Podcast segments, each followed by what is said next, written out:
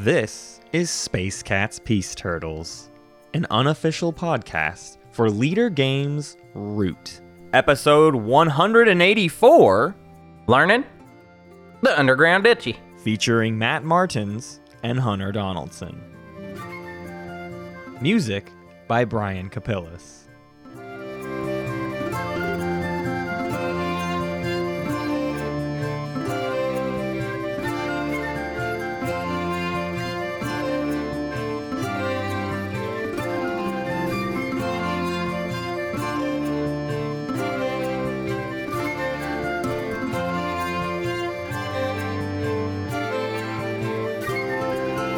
Right, what's the bit this week, genius?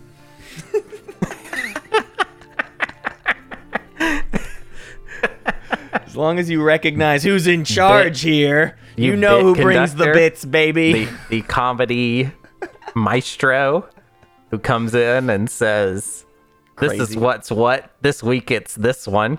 I don't. I got the- nothing. I've been so hyped up on the tournament that just has been taking place this last weekend. I I'm can't believe we out. have to do the show and the tournament at the same time every year. I can't How dare believe they that. expect it? I can't believe that every year we have to do both at once. It's This- insane. So, so obviously, one game a weekend is uh, Duke, Lukem, and Flat Tomatoes helping us out. But even even if we count that into like the product that SCPT is putting out, I mean that's it's it is roughly like 26 to 30 hours of content weekly. this show, two hours, Mm-hmm. and like three eight plus hour games. yeah. Yeah. That's yeah, yeah. boy howdy. I don't say that to be like we don't you don't get to criticize us for anything ever, but I just want you to understand why I'm tired all the time and why I don't have a bit this week. Why there's no bit. That's I- there's no there's no more time left for a bit. Yeah, there's no there's no time for bits. So yeah, it's like the other day I was trying to figure out like I, some people will will I I was like having a discussion on the Discord where we were talking about how many games we'd played because I was asking Oh, yeah. uh, for like any new newer players to play a game with, and somebody was like. Uh, I don't know if I would qualify as newer, and I was like, "Oh, well, how many games have you played?" And they were like, "I've played like 200 games." and I was like, I think, I think I think good. that, yeah, I think, and uh, we're talking about Ti here, even though this is a rude episode, but 200 Let's games not of Ti. set the standard. the the you- expectation you're not good until you've played 200 games. Well, I just want to say for anyone listening that might be confused, if you have played 200 games of Twilight Imperium, you don't have, you don't really need to listen to the show anymore. you know what I mean? Like, you are not. When we are writing these episodes, we are not factoring you into the process. You are Yeah. kind of left out, to be honest.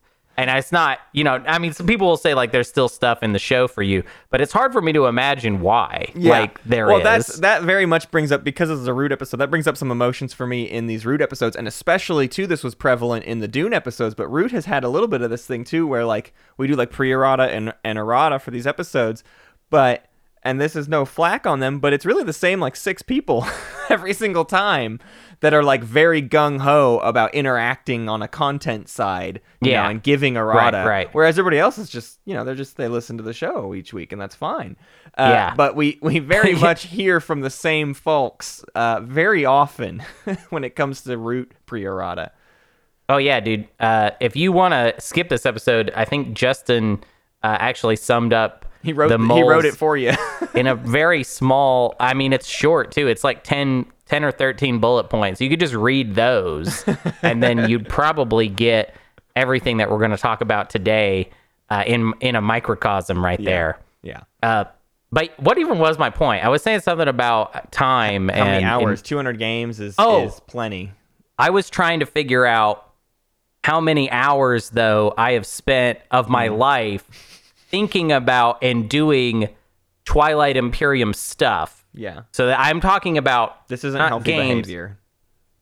Well, I just mean like like I was trying to figure out how many hours I've spent on it cuz I've been we've been working on a secret project. Sure. And I wanted a segment of it to be me recounting exactly how many hours of my life have been Twilight Imperium or Twilight Imperium related since late 2017. I'm not even going to count the stuff The TI three before- stuff. Yeah. I'm not even gonna count that. We're gonna leave that aside. So like you factor in because it's like every week we do this show, right? Mm-hmm. Every week, you know, I'm playing a game. I'm writing an episode. I'm thinking about episodes. I'm thinking about the game. Yep. How many hours of my life since then? What percentage of my time on this earth since TI4 came out have I been thinking Yeah. and participating in TI4? And when someone says I played I played 200 games, I definitely haven't played 200 games of TI4. I, don't definitely have not. true. You have played more games than me. I've, No, I've- I think you've played 200. I just think you haven't tallied it up. Maybe.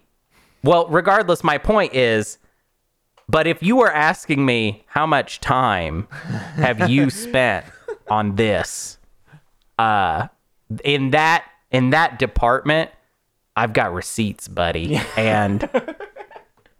You better in that way. I start getting That's where we. That's when we can show up. Yeah, yeah. yeah. That's that's Yeah. where you and I get to strut our stuff a little bit. if it's I've just thought about, this mental too much energy investment, then you can't can't tell me nothing. Yeah. You know what I mean? like that's how I feel. yeah. This is a sure. root episode. This is a rude episode. We have a little bit more Twilight Imperium to talk about, though. Uh, last week was a Relics and Legendary Planets episode uh, with some fun little spoilers in there. You should go check that out. There's some little hidden surprises uh, in that episode. But uh, we we've got some errata from from our takes on the different relics and legendary plants. Uh, the first one is the is the real and true whoopsie doodle of the episode, which is Randall Calrissian says. When you were talking about Hope's End with Muaat, I think you got the Muaat mech ability mixed We up. did. Hope's End is actually amazing for Muaat. We talked a lot about it from the perspective of like as if Muaat's mech deployed, which it doesn't. Having Muaat mechs on the board gets you free infantry Yeah. is is the way it works. When you do Starforge, if you Starforge in a system with a mech, you also get to place an infantry in that system. So yes, you absolutely want Hope's End. You need Hope's End as fast as you can possibly get it and start getting mechs on the board. You you want all four mechs out right away, so that anytime you do Starforge, you have places that uh, all over that can get extra infantry. Very very badly want that. Yeah, I misremembered how it worked, and then and then I even pulled it up to read it, Uh-huh. and then in and I read the words, and then just sub uh, substituted what I was misremembering. Yeah. and then I played as Muaat like two or three days ago uh, in an unstreamed game because you don't get them all. I don't think people realize that you don't get them all. All right. They don't all belong to you. I play some of them just for my own pleasure. Uh, but I was playing as Muaat, and halfway through the game, I was like, "Uh oh, I messed no. something up in last week's episode." and then, surely enough, Rando Calrissian, you got me. You got him. All right. Uh, next That's my have- one for the year. All right. Uh, Chelios says two things on Crown of Thalnos. That's the relic that lets you re-roll ships and uh, get plus one on the re-roll. But if you miss the re-roll, the ship dies. Uh, Destroyer 2, but especially Argent Flight's Strikewing Alpha 2, gets a pretty hefty upgrade on their anti-fighter barrage with this because Crown of Thalnos applies to anti-fighter barrage because it is technically a roll during combat. Going from 1.5 average hits per destroyer to almost 2.5 average hits per destroyer is pretty huge on its own, but being able to roll the 9 to 10 infantry kill again with two dice and now with 50% chance higher chance of uh, getting it it you can shred invasion forces. So like having the Crown of Thalnos as the Argent Flight, your destroyers are these insane defensive units. Like wholly terrifying.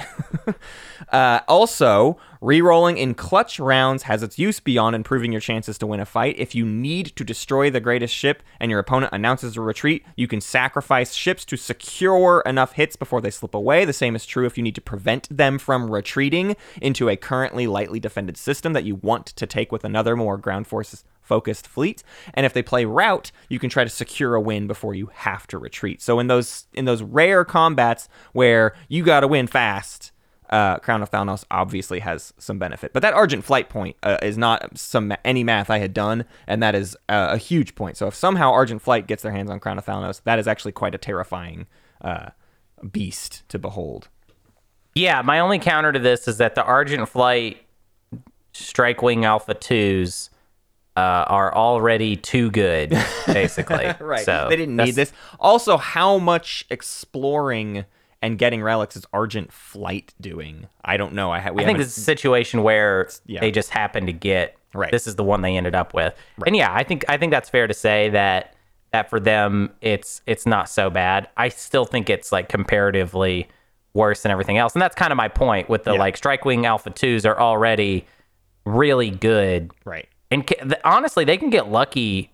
I saw in a game I played recently, like three Strike Wing Alpha 2s beat a, a fleet that was much larger and it was Yeah. like a flagship and it didn't make sense. Wow. I didn't even understand what happened. It was Yeah. just like they rolled all this dice and then Everything. the was dead. infantry were dead and and the s- things had gotten sustained and then and then they got killed like it's just like they're if you really break down their abilities they beat like capital ships that's Yeah. like the whole point of them Right, is that they they clear the fighter screen and then they clear the sustained damage Yep. so they just basically even the odds against capital ships which wouldn't be a big deal except for wait a second those are the best ships in the game that everybody uses Yeah. That's major economic downsides to your opponents. Uh, Yeah.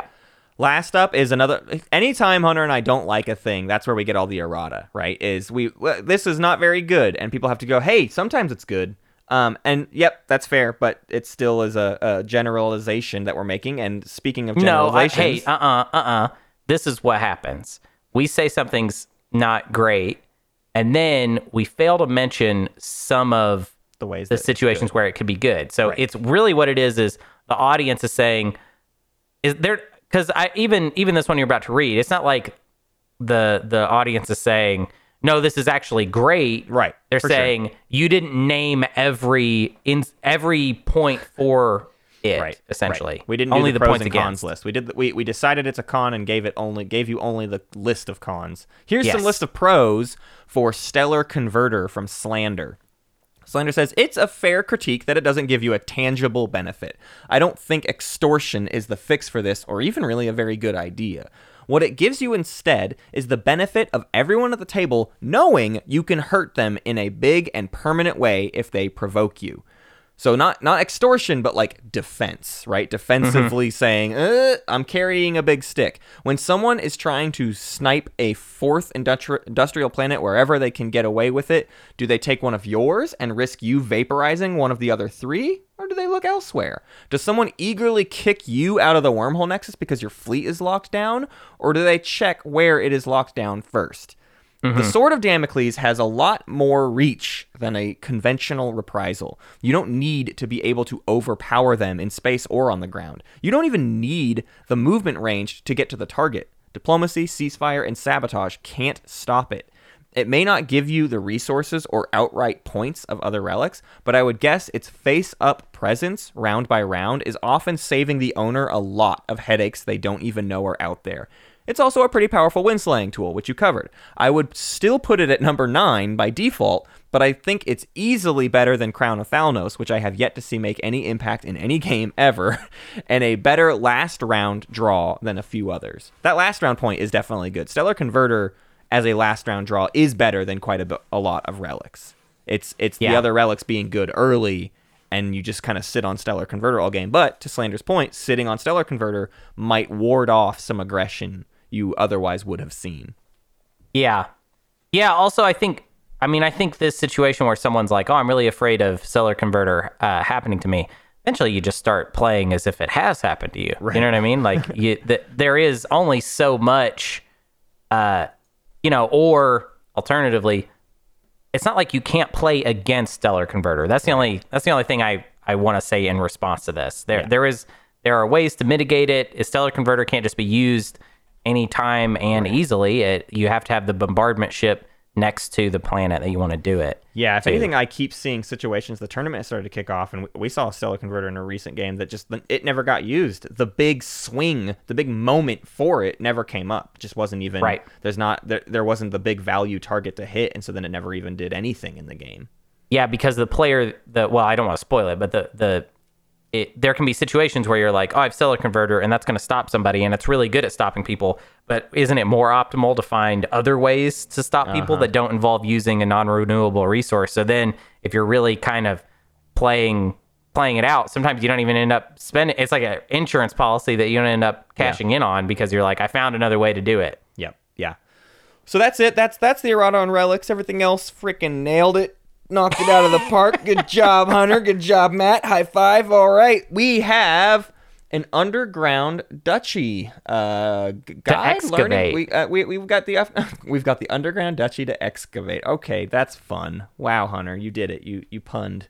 Um, I would love to hear uh, what you have to say about the underground duchy, sir. Okay. Ooh, can I do this? We never do this with root stuff because the um the the like lore of root is in really like random little spots. But uh, Oh my god, yeah. I'm just- no, I'm give me gonna- that lore. I'm just gonna read this. For many seasons you lobbied the duchy to invade the woodland. Now, with the help of some powerful friends, your time has come. Yeah, that's pretty cool. Um, so so they're a duchy of uh, uh, these moles. Yeah. and they live uh, in they live in dirt and they have dirt. They're just just dirty. Dirt fiends. What what does it mean to be a duchy properly? I, I genuinely this is where I always feel like I'm I'm a uh, duchy? I'm I'm falling behind in root because Cole Wehrle is like a historical genius and like Uh-huh. is basing these things on very real world examples and I'm like, yeah, they're the ones with the crowns and the nobles and I don't know what the context is at all.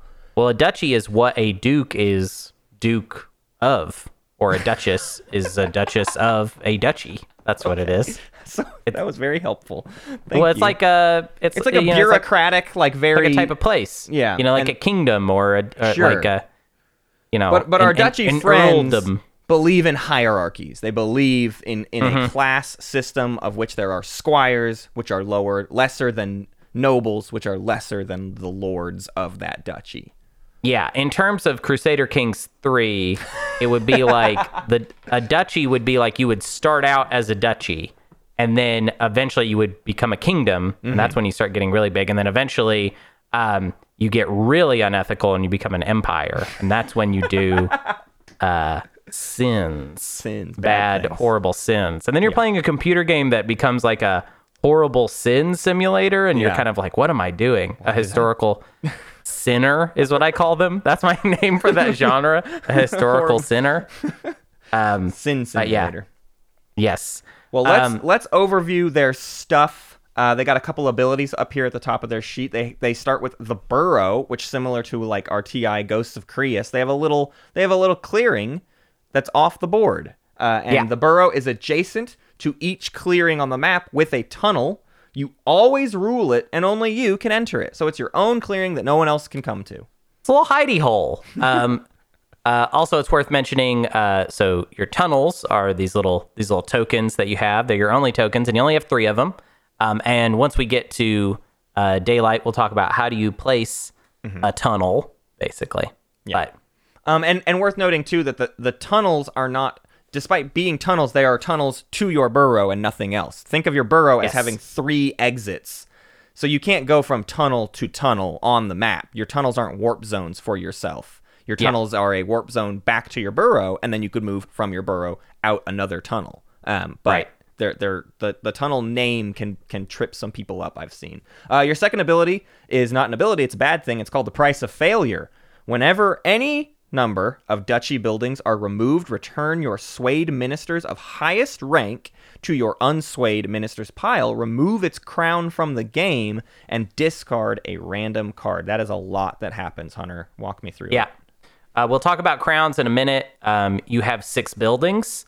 Um, if one of them is destroyed, price of failure is triggered. Notably, if someone in a single combat kills more than one of your buildings, though, it does not trigger twice. It only triggers once, which is nice. Contrary to like uh, lizards. Lizards buildings, every building that gets hit hurts you. Yes. Um, and also, here is this is kind of a note for maybe our more experienced listeners. Uh, there's an entire style of moles play where you basically avoid placing uh, buildings. It's called small mole, uh, S M O L M O L. It's cute. Um, and we are not really going to cover it in this episode. It feels like something that's a little bit of an advanced tactic. Um, it's also something. It's not necessarily something uh, where players will never ever build buildings. Sometimes people transition into and out of a small mole style, um, but we're not really going to cover it uh, for this episode. It seemed like not quite the right fit. I'm Yeah. basically going to tell you how to play moles uh, one way. There are a couple different ways that people really like to play moles, but I'm trying to I'm going to try and tell you with this episode how to play moles the simplest way. Yeah. And it does involve placing buildings. Right. So price Yeah. of failure is something that we will worry about in this episode. Right. Yeah. The the small mole is just designed to not have to ever worry about price of failure, but comes with its own drawbacks that are just too too many things to talk about. So let's get into their setup. Uh, they place their burrow near the map. They place two warriors and one tunnel in the corner clearing opposite from the keep. If there's no keep, you choose whichever one you want. Birds take precedence. Basically, you're the last one. It's cats, then birds, then lizards. So, based on all the other big factions, sometimes you're opposite of cats. Sometimes you pick between the other two, or sometimes you're opposite of lizards. Is the, is Yeah. the general pecking order.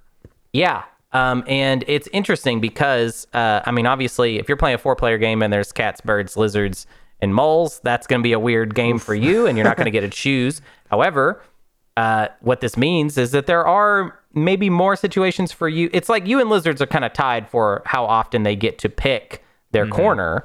And in situations where you get to pick your corner, that's pretty great um, because we will we will talk about eventually how the first three cards uh, you draw and what clearings you start out in, which you're going to start out in uh, four most of the time, although three uh, in some uh, maps like Mountain, kind of notably. You'd think Mountain would be really good for uh, moles for some reason, uh, but they actually start with less. It's kind of a bummer. Yeah. Um, but uh, it's very important what clearings you occupy and what cards you have in your hand that correspond to those clearings. Yeah. Um, also, uh, it's worth noting you you start with 20 warriors in total, Yeah. with um, you know six or eight of them already on the map at the beginning of the game. Right. Yeah. Um, so then, what do we have here on the front side of our thing? We've got uh, we have a couple different building types. Hunter, you already said we have six buildings, but we have two types. So we have three of each. First up are citadels. Uh, citadels are how we get more moles. We'll talk about more in a minute, but uh, you get a certain amount of moles at the start of your bird song, depending on how many citadels are on the map. So it's you can have you can either at the start of every turn get one, two, four, or six moles at the be- in your burrow at the start of each turn, and that is Yes. determined by how many citadels you have. Now we we just mentioned you have twenty total, so getting up to that six duchy warriors placed in your burrow at the start of every single turn, that's like almost a third of your total warrior count, which feels like maybe a bit overkill, um, and that citadels may not end up being our focus. Yeah, it, it might not make sense as to why that would be overkill just with that on its own. Um, but when we get to daylight, we'll talk about how um, you actually can recruit as an action, and you recruit not like how cats recruit. You just kind of you spend an action to get a mole, um, which gives you a lot of nice versatility. Uh, you don't, a la um, otters, have a way to get cards easily um, uh, which is what the other building markets will cover. Um, so I would say one one mistake, if we want to talk about an early pitfall at this point in the episode, is if you overemphasize citadels, you might end up wasting a lot of potential energy, basically. So between the two, I like the other building better. However, it doesn't mean that I don't like citadels at all Yeah. um, starting with uh, a citadel at the very beginning of the game is, I think, not a bad idea. It's not a bad idea to get more moles out. It's a bad idea to rush for all three citadels on the map, and so we're getting six warriors on the map every round, but we already started with eight and we only have 20 total. So very quickly, we're going to, let's do that math real quick. What is Yeah. that? Three turns? By third turn, we're just wasting energy, yeah. basically. Um, so the alternative is is our markets, and these per market you get an extra card draw. So um, Duchy notably can get up to four cards per turn, which is more than some factions. Some factions are maxed out at three cards per turn, and they can get four cards per turn of their own drawing potential. Um, so and and we'll talk a lot about cards today, but that card draw is is certainly more important than the ability to get moles because we have, like Hunter just said, we have another ability to get moles. Um, let's talk about the other big kind of mechanic of these moles, which is our ministers. We we have nine. We start the game with nine unswayed ministers. Uh, and they are kind of specific characters that in our daylight provide us with additional actions. Yes. Our ministers are um, how we like expand our action economy. Um, because when we get to it, you'll you'll find out that we actually start with a really uh, poor action econ- The worst in the game. For our first in the turn is the worst first turn you can have. That's fair. Uh, and and correct, I think. Um, uh, there there are these cute little cards. They have um, really great uh, art on all of them. Um, there are three levels of of minister. Uh, there are nine ministers in total, uh, and we have three ministers in each level. We have squires, um, which are the lowest level minister, and their crowns are worth one victory point. What do I mean by a crown? So we have nine crowns, each one corresponding to a minister. And when we sway a minister, we get a crown, and that crown is worth victory points. Notably, the minister card itself is not the thing worth the victory points. This might seem like weird information to throw at you at this point, and it's because this is the weirdest thing about the moles if you're just looking at their board. So we get a crown, we score some victory points. We could be, because of price of failure, we could be in a situation where we are having to resway a mole because you lose your highest ranking mole when you suffer price of failure. You also you also get rid of the crown. The crown goes away. So if I sway three squires, each of their crowns is worth one victory point. But then I suffer price of failure and I need to resway one of them. I do not get an additional victory point because that crown is gone. Right. That's but you that's can resway. You could keep reswaying the same minister over and over and letting it die and reswaying and losing it. It's just that it's never worth points ever again. Exactly. Okay. The crowns are only tied to the level of minister that you're swaying, not specific ministers. You could sway the marshal three times and and get three crowns. Yeah. Uh, now you'd have to suffer price of failure in order Three to have to resway him. So that's a bad times. situation. But Yeah. but that's the way you should think about it. It's a little weird to explain in podcast form. If you have it in front of you, it makes perfect sense. But I think the easiest way for me to explain it is the victory points are tied to the crowns, not necessarily just the cards Yeah. themselves. So um, so what are the other two levels? We have nobles, which are worth two um, victory points for each crown, and lords that are worth three victory points for each crown. So obviously we've got three levels, and they each get better. They also uh, cost more in order to sway. And how do you do that? How do you sway?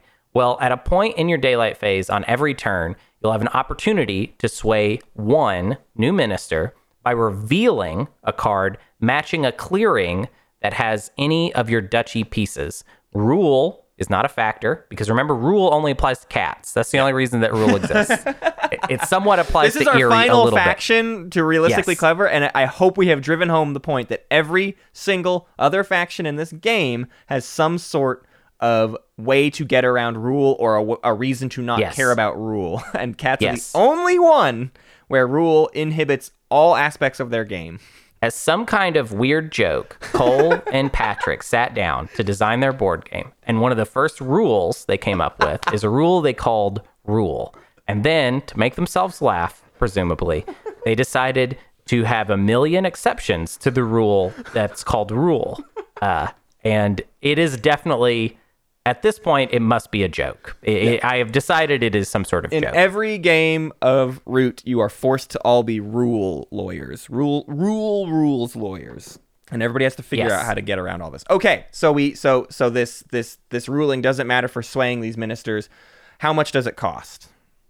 Um, so for each level, uh, it costs one more card. So squires cost two revealed cards, uh, nobles cost three revealed cards, and lords uh, you have to reveal four cards. I want to do a quick review, real quick, of uh, some terms that we've talked about uh, in the past.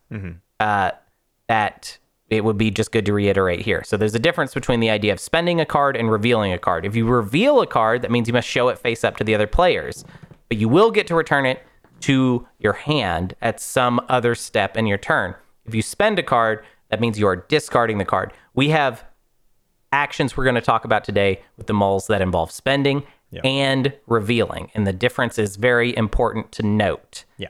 So, Um, so- as we get these uh, ministers, we, we start the game with very few actions, but every minister is tied to new actions that we unlock throughout the game. You can think of it like the Eyrie Dynasties adding cards to their decree to Yes. up their amount of actions. But in Duchy's case, it is very specific actions that we are allowed to take each turn. Uh, per minister. So our Right. squire level ministers, which granted us one victory point and cost us two Well- cards to get. I want to stop you right there. So um, I'm going to make a mid episode edit to the script. Uh, let's go into the bird song and the daylight. And then we'll and then after I've told you what you get to do for free in your Sure. daylight phase, let's talk about what all the ministers actually do for you. So just hold ministers in your mind for just a sec. Okay. So then let's get into our bird song. Bird song's very, very, very simple. We basically already covered it. You place one warrior in the burrow plus one warrior per little mole symbol showing, and that's where those citadels come in, right? So if you have one citadel, Right. you actually place two moles in the burrow. Two citadels is four moles in the burrow. Three citadels is six moles in the burrow. Three citadels is too many moles in the burrow. Yes. As, and even two citadels take. is at a certain point you're still kind of like, uh, this could sometimes be too much. The one citadel is like guaranteed, yep, that's safe and good. We've doubled the amount of moles we need. It is a choice you need to make to decide whether or not to go up to two. It is kind of not a choice if you need to go up to three, except for one of your lords that we'll talk about later. But, but Yes. suffice it to say, one or two citadels is going to be fine. Um, and and that's that's where we get all, which means most of our recruitment or all of our recruitment is off the board in the burrow. Um, so what what happens then in our daylight? So in daylight, we get two actions, only two, uh, and they're these are a lot of interesting actions, but you only get to do two of them. Um, your first option is build, reveal a card to place a building in a matching clearing you rule. So there is a point where rule does matter for for duchy. Um, it's in building. Notably, there is a minister that will allow you to bypass that rule, which is funny. Um, Next action is pretty straightforward. It's move. Um, third action is recruit. Uh, you, as an action, can place one warrior in the burrow, um, which is another reason that that citadels are kind of a, a something that you can kind of get around uh, focusing in. Um, uh, the next option is battle, pretty straightforward. Uh, your last daylight action option is this is probably the most important one. This is dig. Spend a card to place a tunnel in a matching clearing with no tunnel. Then move up to four warriors from the burrow into that clearing. Uh, you can move a tunnel if they are they are all already on the map. So that's pretty cool. We're spending a card, which eventually you'll realize we don't love it when we have to spend cards as as the moles. We would love to just keep them all on our hand forever. Um, but we get to place a tunnel, and then also we're getting a free action of movement for up to four uh, warriors, which is uh, pretty cool and also pretty necessary for uh, it to work. Really, if it was like you have to dig and then use your second action to move every time digging, would basically be Yeah. uh, silly and this is- almost useless. This is the mole's scariest threat, right? Is the idea that whenever they want to, moles can just drop in on somebody else. Drop Yes. in on their stuff. And and it's worth noting, I mean, you can do dig and then Hunter just said it would be annoying if we had to dig and then move. You can still dig and move. So if you for some reason have like eight moles in the burrow, which probably shouldn't happen that often, but certainly can. Um, if you have like eight moles in the burrow, you can dig and then move the other four out and drop eight moles into a new clearing uh, and like completely decimate like an Eyrie roost or something like that. Yes, yes, totally.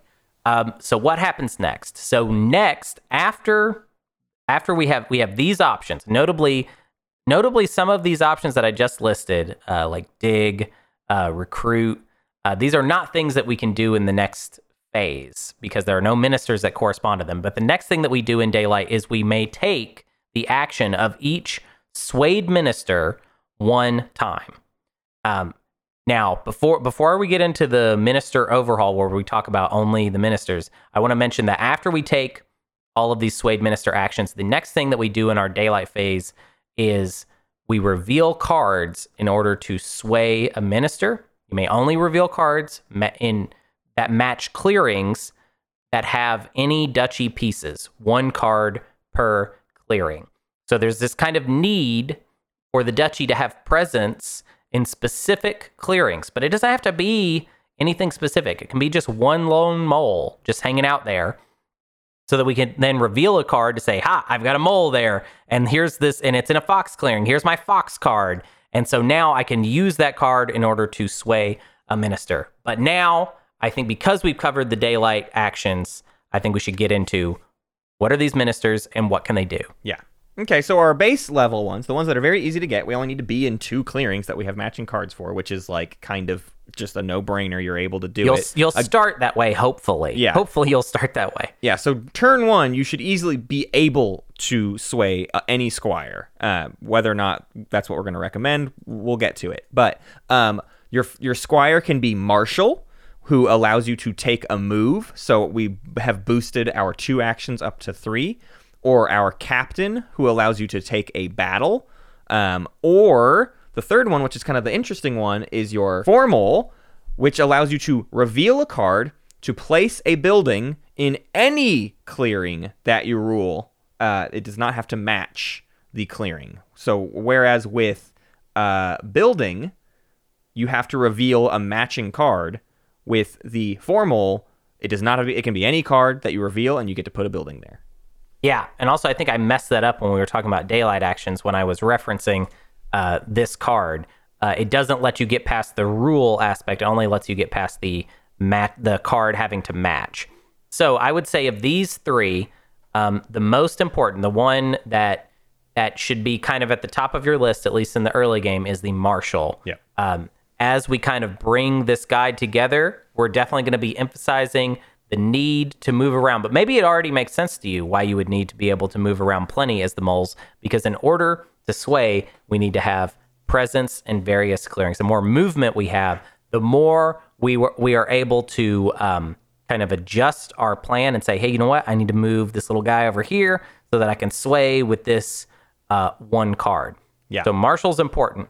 Captain obviously isn't nothing to you know it's nothing to scoff at. Um, but we are not the most we're not the most offensive faction in the world. Although in any game of Root, uh, if it comes down to the wire, you might have to attack people anyway. So the Yeah. so the captain's not useless.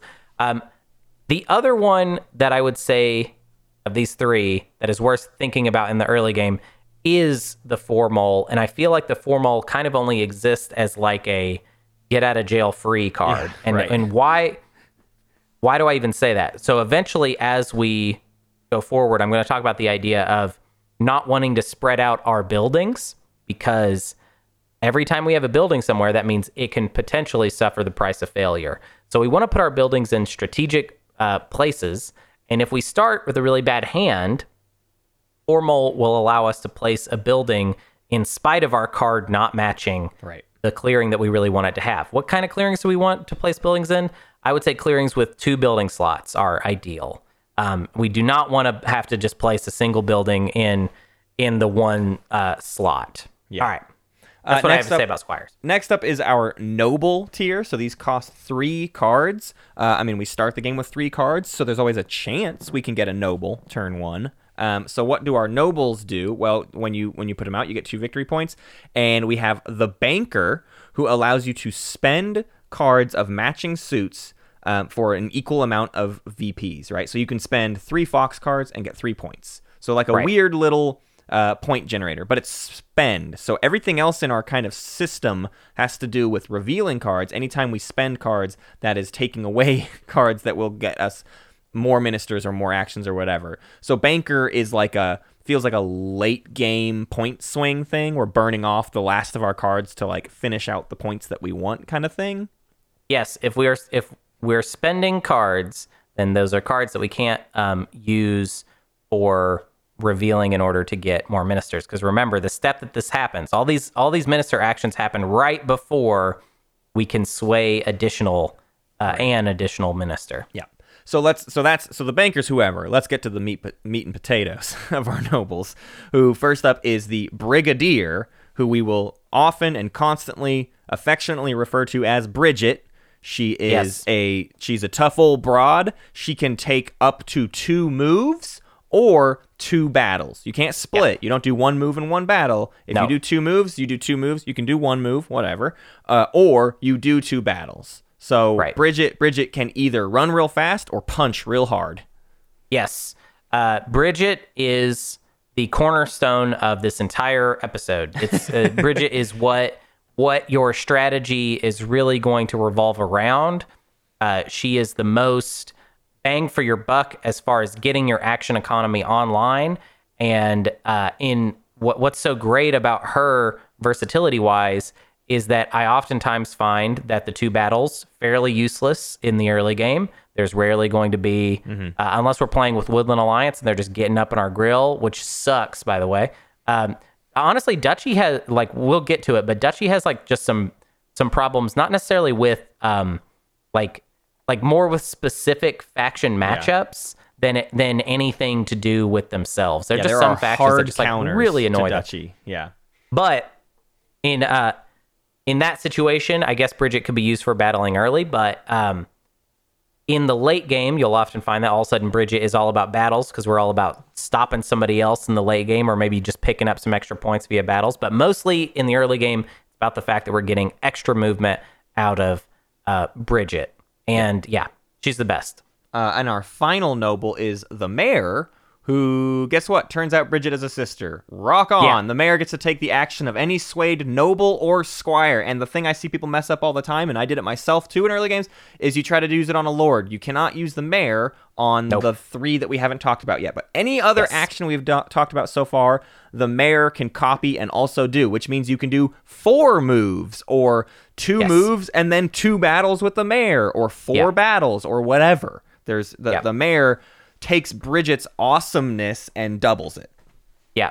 They have a real, uh, I imagine it being kind of like an Adam West Batman kind of situation where the mayor uh, is kind of just calling in Bridget. There's like a Bridget signal. and because the mayor works for the city government, they have like more versatility because of that, that in that Bridget now has um, with the mayor.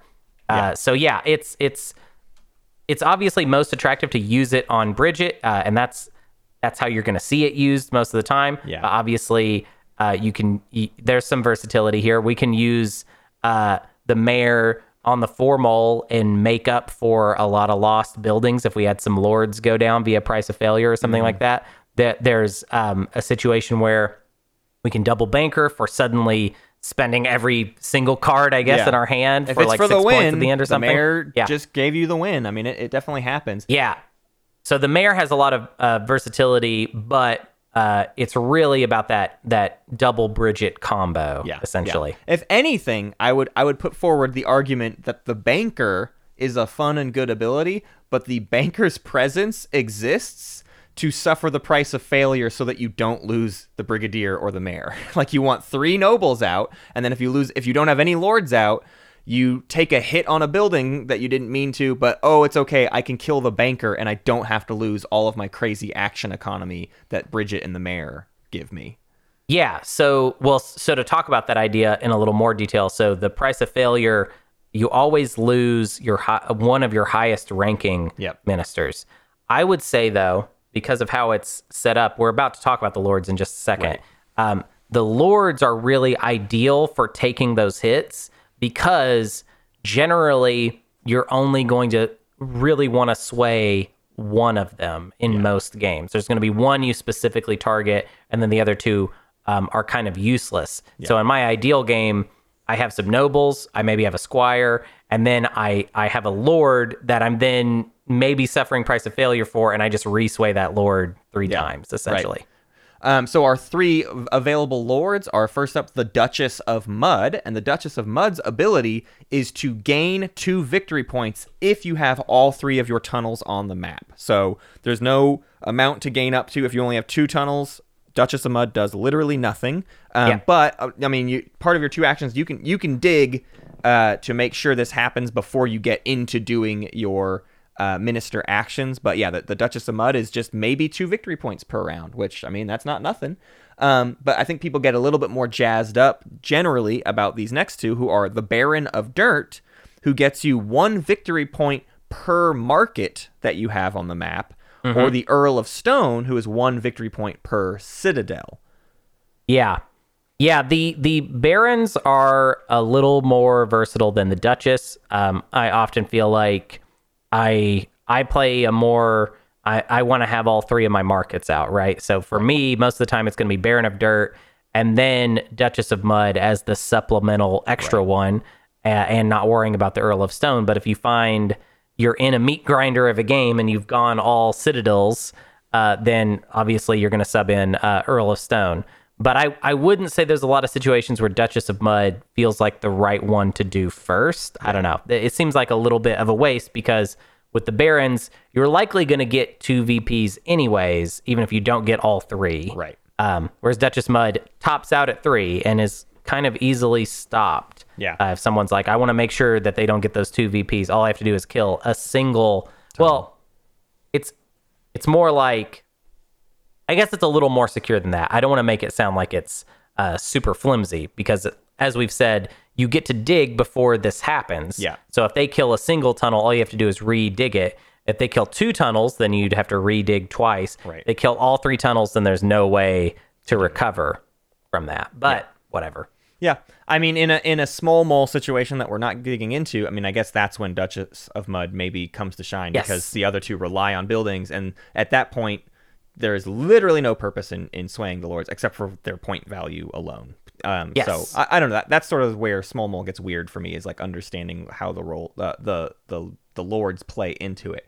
But let's get into our evening to round things off. So we've we've done all of those actions. We did two actions, and then we did the actions of all of our swayed ministers, and then we got to sway one single new minister, and that sends us to our evening, uh, where we discard any revealed bird cards. So throughout that daylight, we were revealing some cards. The foxes, the rabbits, uh, and the mouse cards are all going to return to our hand, but the bird cards that we revealed to do stuff, those are gone. Those were discarded.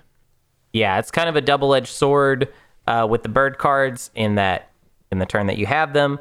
Uh, it's nice because it doesn't matter. You know, obviously they're wild, so I can spend them on any any old clearing will do. Uh, but they don't help with my ongoing card tempo. Yep. Uh, and in a in a situation where, let's say you start with two bird cards as duchy, that's kind of a bummer uh, Yeah. to to to suffer that much uh, card tempo on your opening turn uh, if if that's how it's going to go down.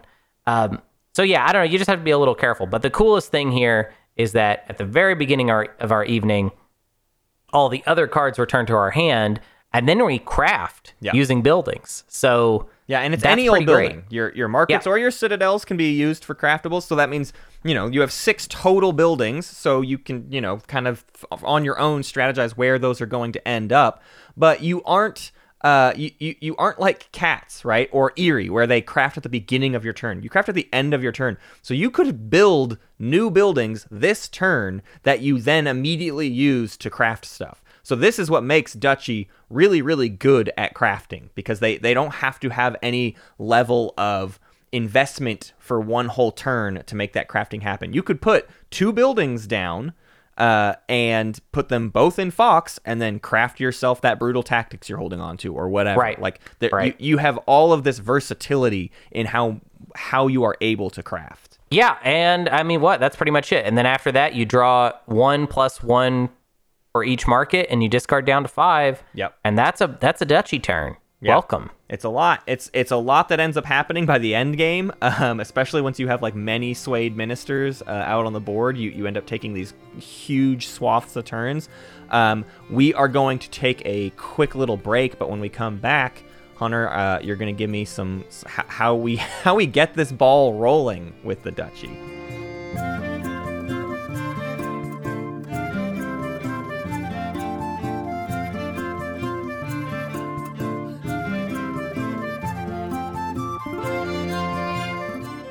We're back to the show with high energy and lots of things to discuss. Yeah, a lot of things to discuss. Uh, so this is our opening ideas uh, portion of the show. We're gonna we're gonna do some uh, some fusing of all the information we gave you in the first half, and some synthesis is what I'm trying to say.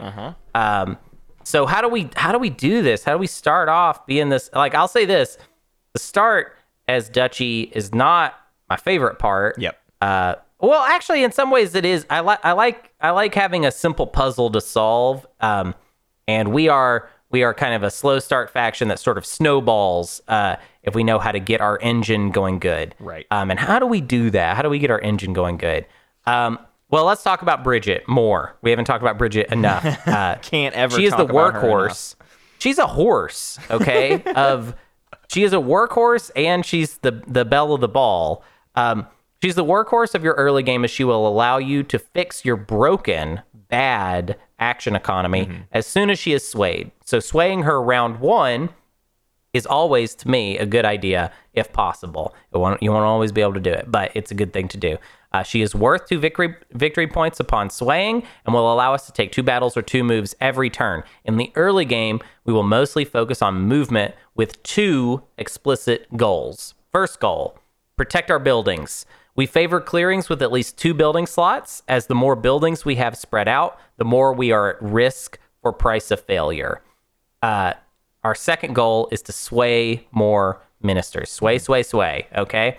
Since all we have to do in order to sway a minister is reveal a card matching a clearing we have a mole in, we can focus a majority of our moles on defense while sending out little emissary moles to help with swaying ministers. So we kind of gather our moles around our buildings that we want to have focused in as few clearings as possible. Yeah. And as long as we rule those two clearings, we'll always be able to send a mole to another clearing in order to help uh, with the swaying. And even in the worst case scenario where we can't get to a clearing we need to get to, uh, that's not actually a problem because we can drop a tunnel. Right. So with, Um, with three cards in our opening hand, it feels pretty likely actually that we can get Bridget out because we start in three or four clearings, and all of those clearings are adjacent to other clearings. So our first two actions can be moving into adjacent clearings with the sole purpose of swaying Bridget. Is that is that more or less like the if if all else fails, is that what you're doing? Turn one is like throw two moles out into the other clearings you need to be able to sway the extra minister. Well, well, in that way, we need to keep in mind of both of our goals. It, It's we want to eventually have buildings, and we want to be able to protect them.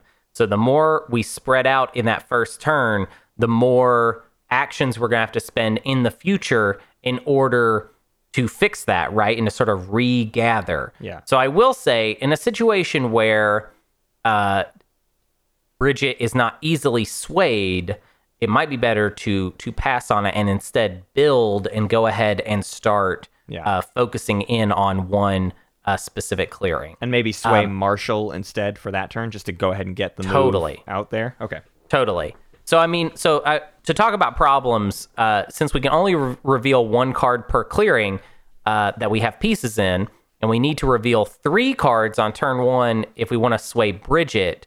That means we need to have cards that match our starting clearings, uh, which means in situations where we get to choose our starting quarter, I recommend we factor this in and choose a corner that corresponds to our starting hand. Um, that kind of relates back to when we were talking about setup.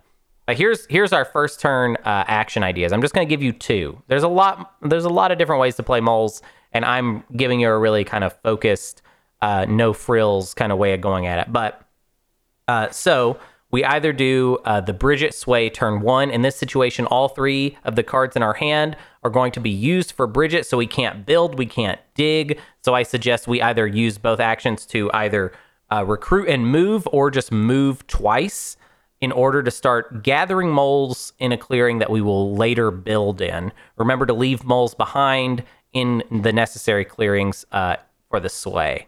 Um, the other option, and this is for if uh, Bridget is too difficult to sway or impossible in some cases to sway, um, we build turn one. So in this opener, you'll use uh, one action to build either a citadel or a market. Either works for me, but if your opening hand is bad, I think it should be um, a market uh, because we're going to need to go ahead and get our card draw going in order to fix that bad hand. That makes Uh, your second action should probably be move in order to make your new market more defendable. Uh, for swaying in this situation, I suggest uh, the marshal over any of the other two, uh, as movement is uh, probably obvious, like kind of too obviously Yeah. important at this point. So uh, yeah, Um, I, I had an interest in my own head of like getting that first citadel out and then maybe never returning to it. But it kind of makes sense why you would you would if I can't do the Bridget sway, I need to get to the Bridget sway, which means I need more cards, which means I have to do market first, just like Yeah. straight up and down. Yeah, I th- I I think um I think the market opening is the safer. I think the uh having one citadel in the early game can be a little bit of a luxury, but if we're talking about a meat grinder situation where we've got, you know, where it's cats, birds, uh, lizards and you, Yeah. uh, then maybe we go ahead and get that citadel out there because yeah, this is gonna th- having something be defendable in a situation like that means we just got to have a lot of moles. You know what I mean? Right. Yeah. Uh, and also, like, in a situation where we've got birds and cats to deal with and, and lizards even going around mucking things up, or bir- birds, cats, uh, river folk, that whole problem we talked about before about how there's like 20 moles uh, and Citadel allows you to get, if anything, too many moles out there. I feel like that problem is mitigated a little bit if uh, we have a lot of reasons to maybe uh, fight because there's just a lot of other uh, fighty factions on the table. Okay. Uh, but yeah, so that's that's that's our opening ideas and kind of opening uh, problems. Yeah. Um, it is now time uh, for the most important part of the show, which is, of course, what is it? Damn, whoa, it's Crafty Corner. Come on down and have a good time with us, cause it's time for Crafty Corner. Oh yeah. Crafty Corner.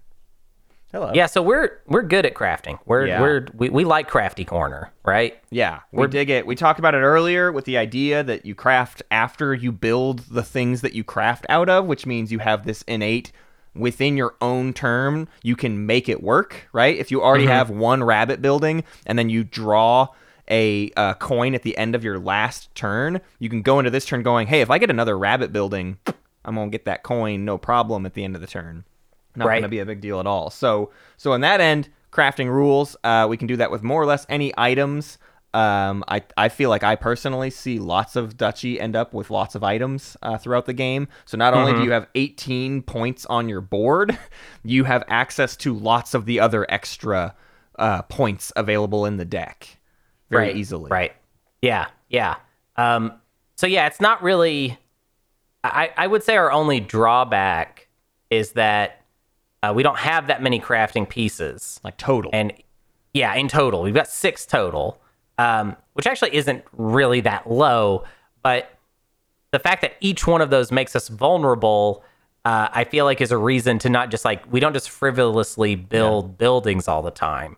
And the idea of building a building uh, as moles only to craft like one card. Uh, it better it better be a pretty good one. Yeah, or you, know? better be able to to lock that slot down, right? You better be able to Yeah. defend it.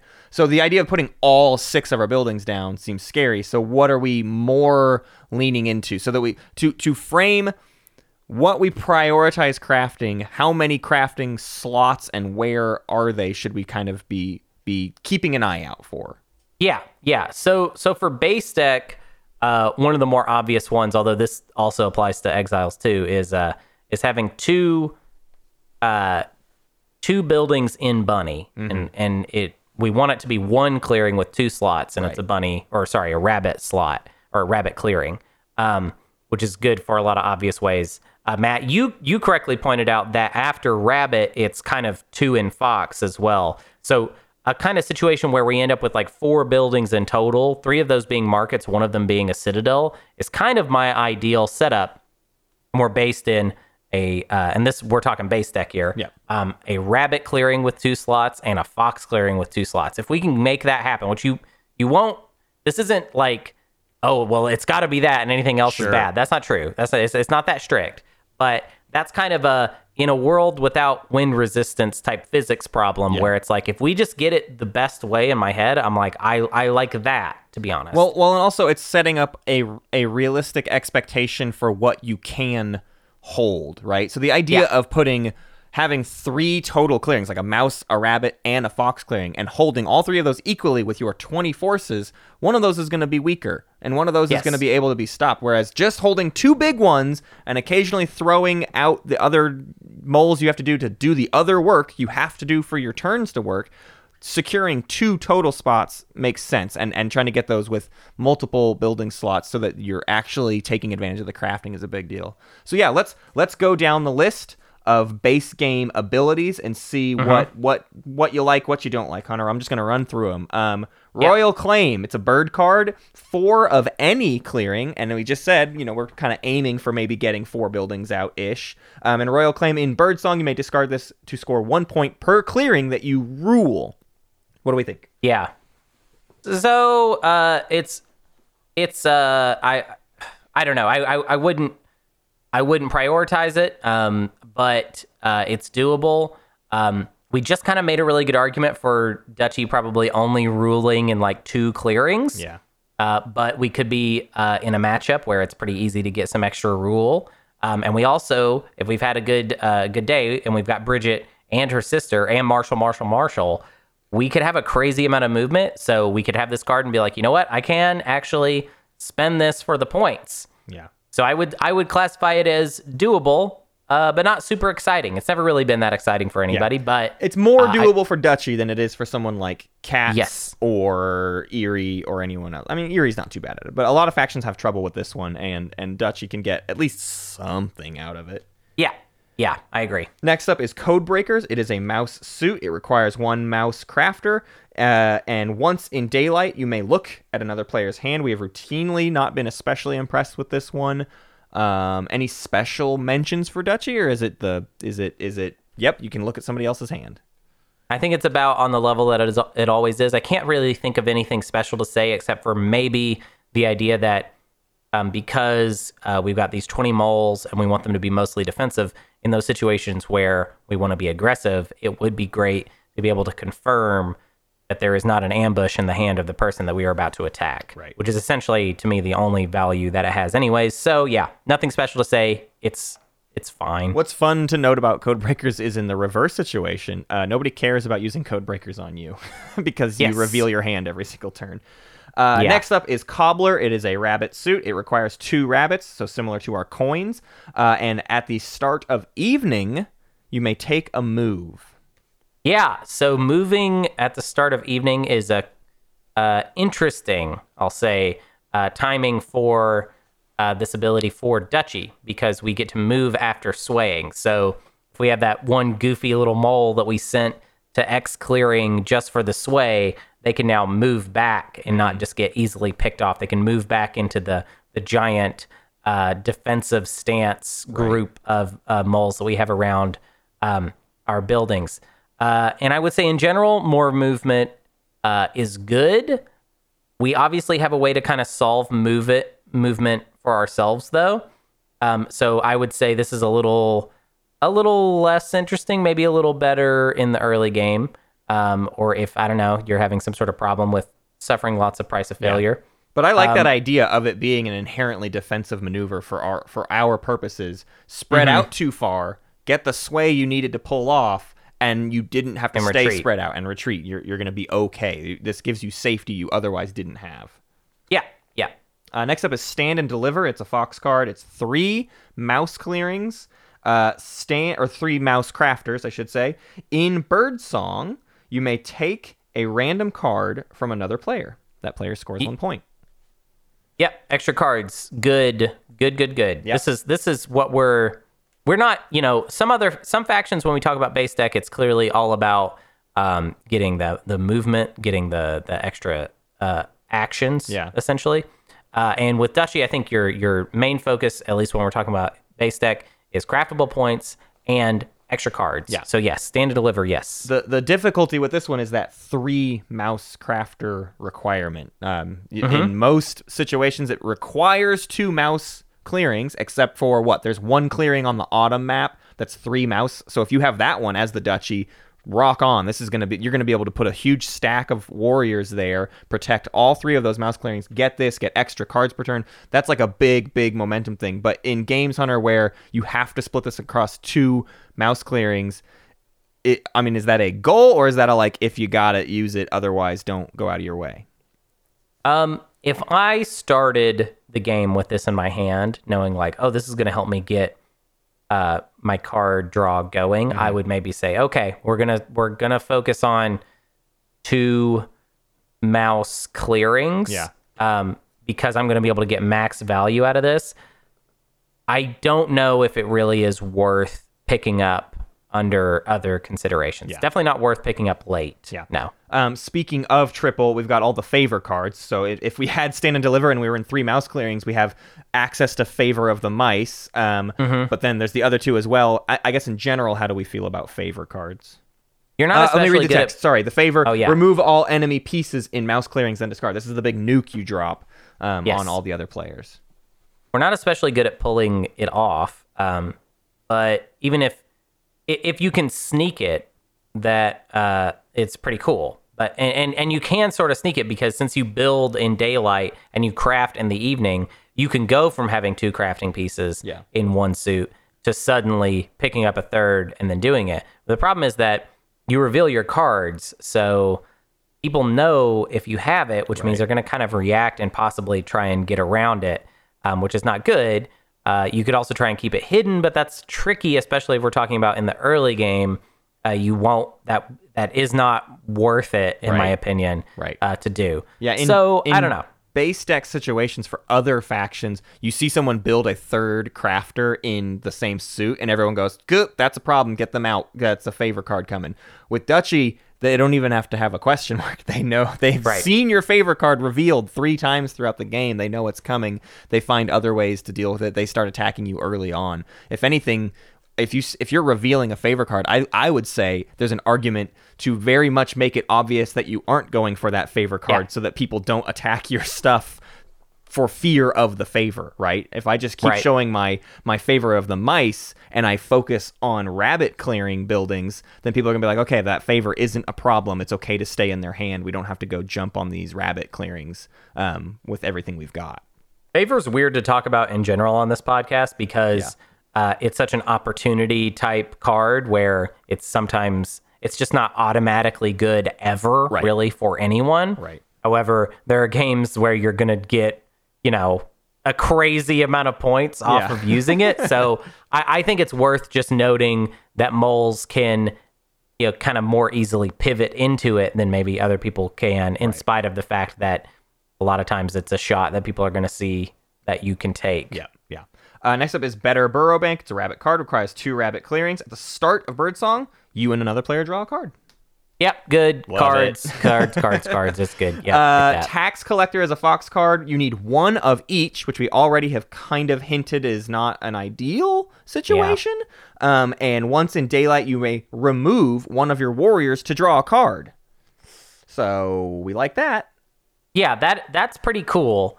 Um, yeah, the idea of you have to have buildings in three different clearings in order to score that.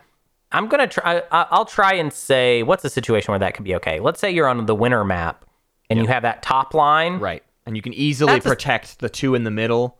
Yeah. That Something like that. Or or at least protect one clearing. You know what I mean? If you have a clearing where it's like like you don't actually have to have much stuff there or really anything there, and all you have to do is protect the other two clearings because it's completely blocked off. Yep. Sure, fine.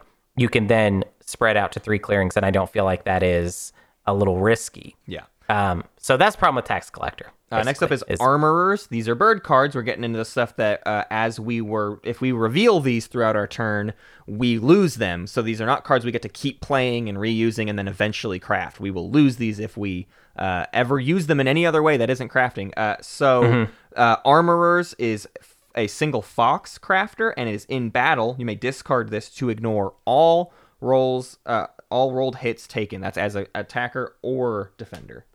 Yeah, so um, we're going to talk about the tr- the basically a trio of bird cards that all have similar type abilities. But armorers is I think my favorite uh, for duchy. Just I mean, kind of for obvious reasons. It's defensive.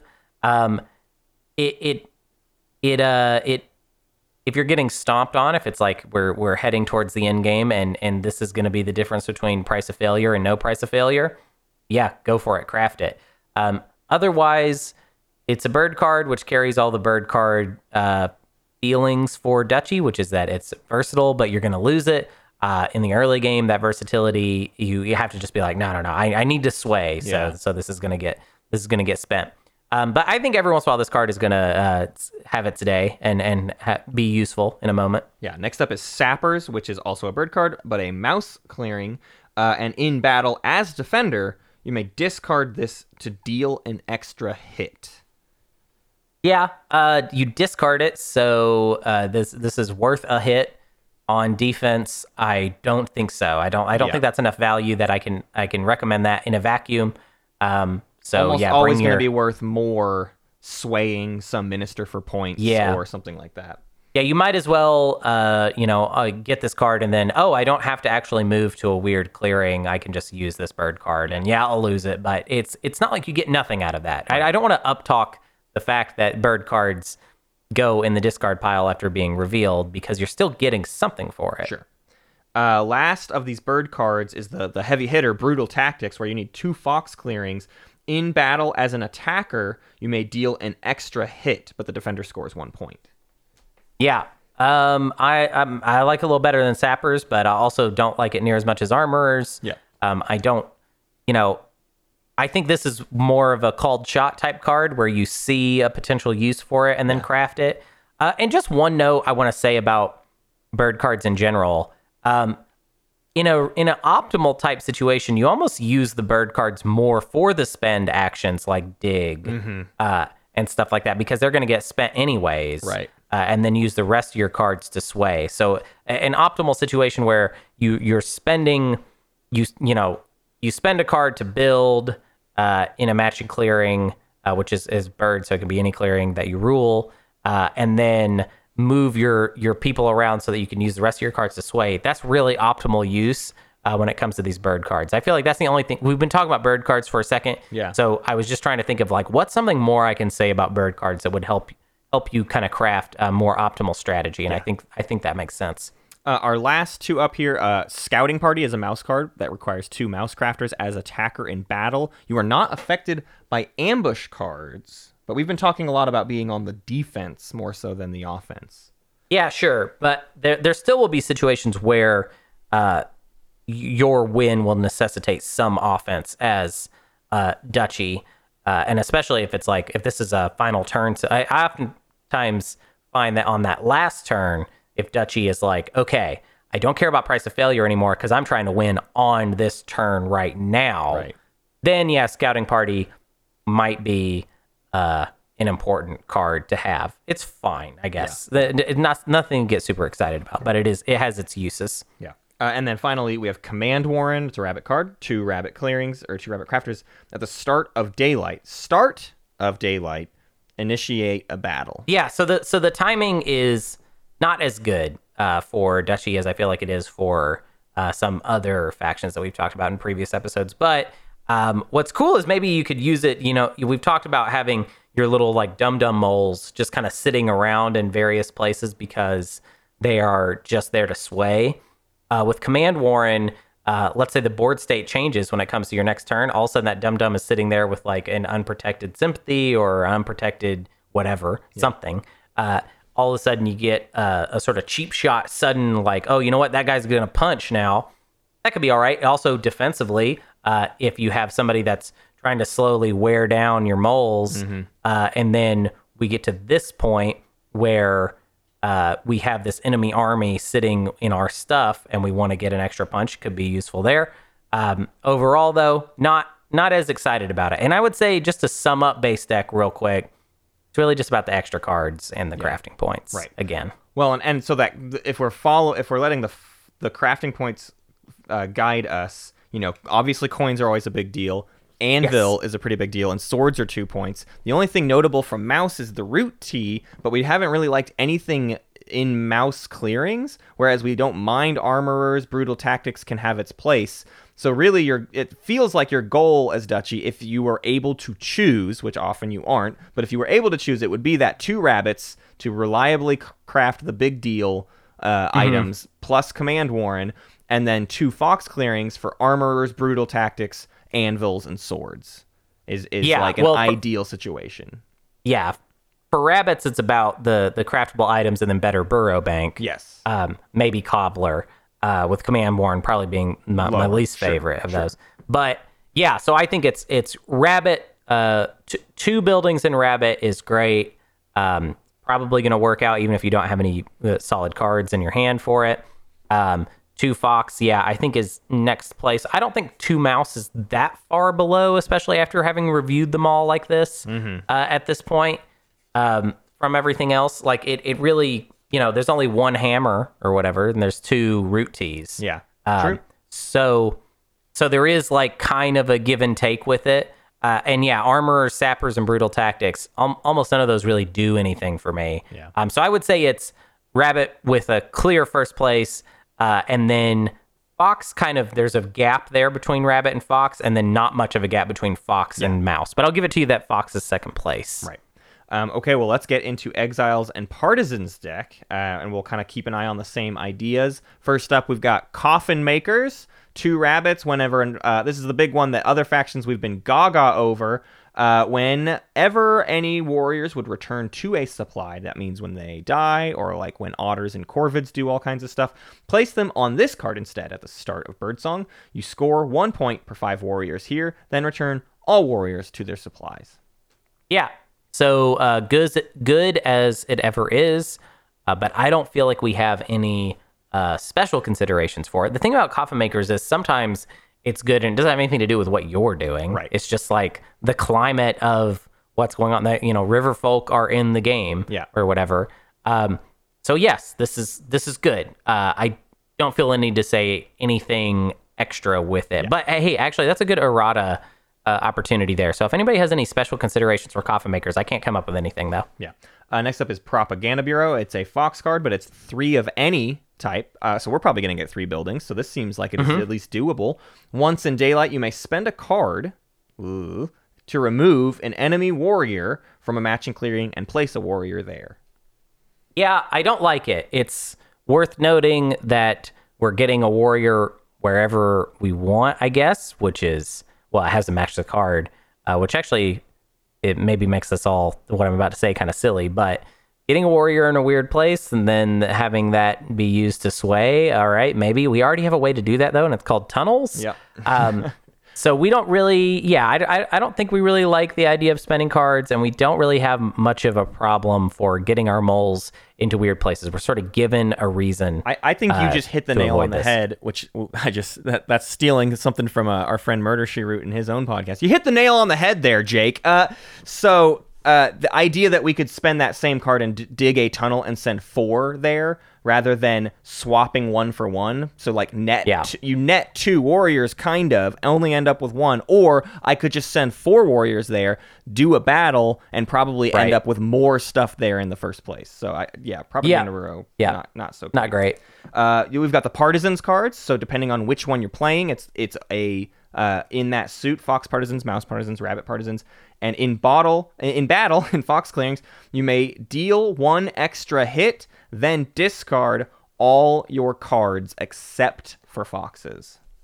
Yeah, so um, partisans are always good in a pinch, but that downside hurts us a lot. Yeah. uh, it hurts most people a lot, but it hurts us a lot. Yeah. Um, and so you got to watch out for that downside. So I would say this goes from being something you want to build a strategy around to being something uh, that oh whoops oh never mind actually partisans rules for duchy I for almost forgot. Uh, so the the thing about the, the thing about um, partisans, the note for Duchy is that any cards that we may have revealed already, which is Oh, not, we don't have a whole lot of opportunities to reveal, we do have some if we're going to build a building.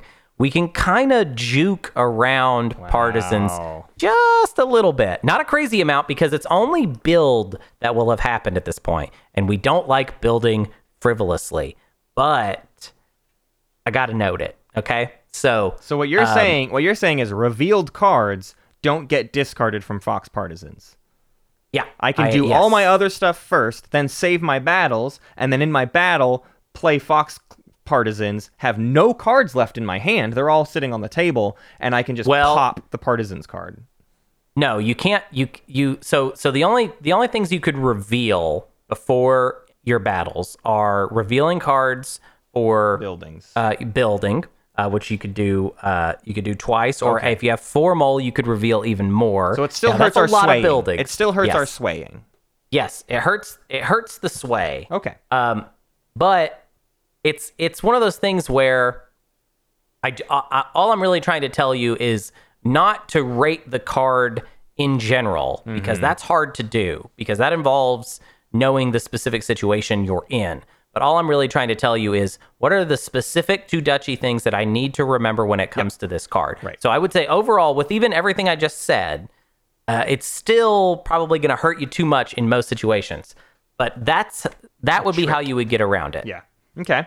Uh, next up is informants. Two fox crafters. In evening, if you would draw cards, you may instead take one ambush card from the discard pile. So we we don't get to do our card draw, but we drew all of our cards back into our hand. So sometimes that's not the big deal. So so really this comes down to do we like drawing ambushes from the pile and is there special mention for Duchy about drawing ambushes from the pile?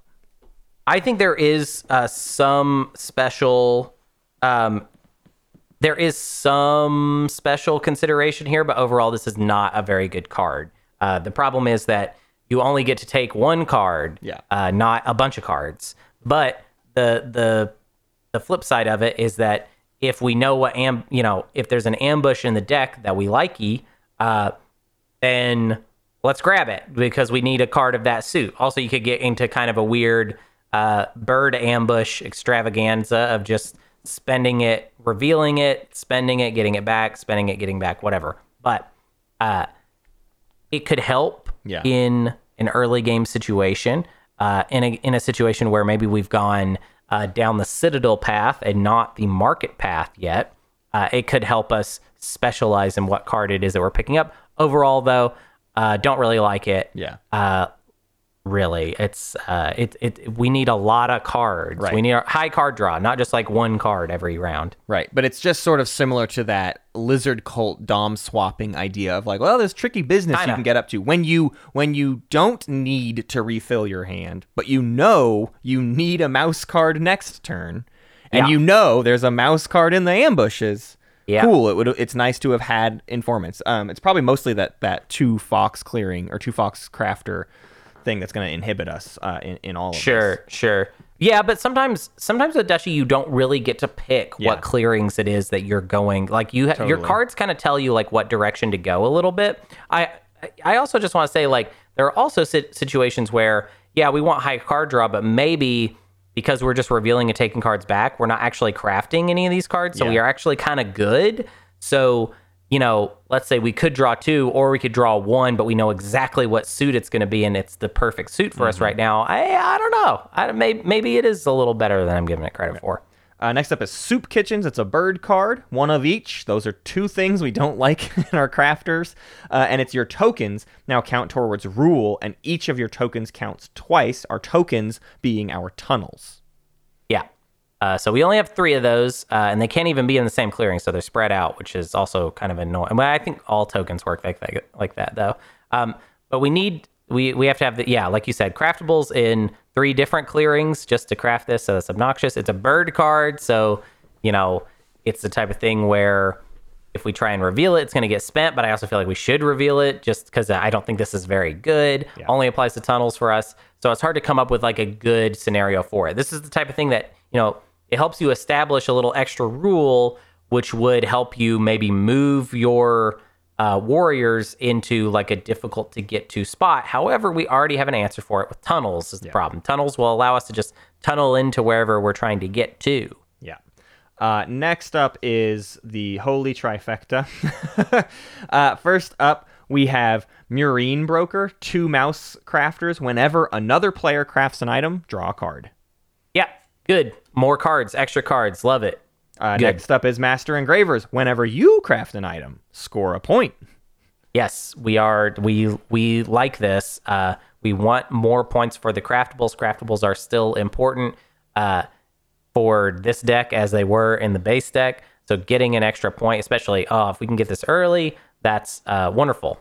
League of Adventurous Mice, one mouse crafter. Once in daylight, you may exhaust an item in your crafted items box to take a move or initiate a battle.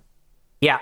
Um, so this helps with our action economy. More moves and battles is never going to be uh, a problem with us. And also, like, we just so happen to want to craft items and we're good at it. So, yeah, I think League of Adventurous Mice, especially in the early game, uh, can really help get some versatility going for um, the duchy. Yeah. So, yeah.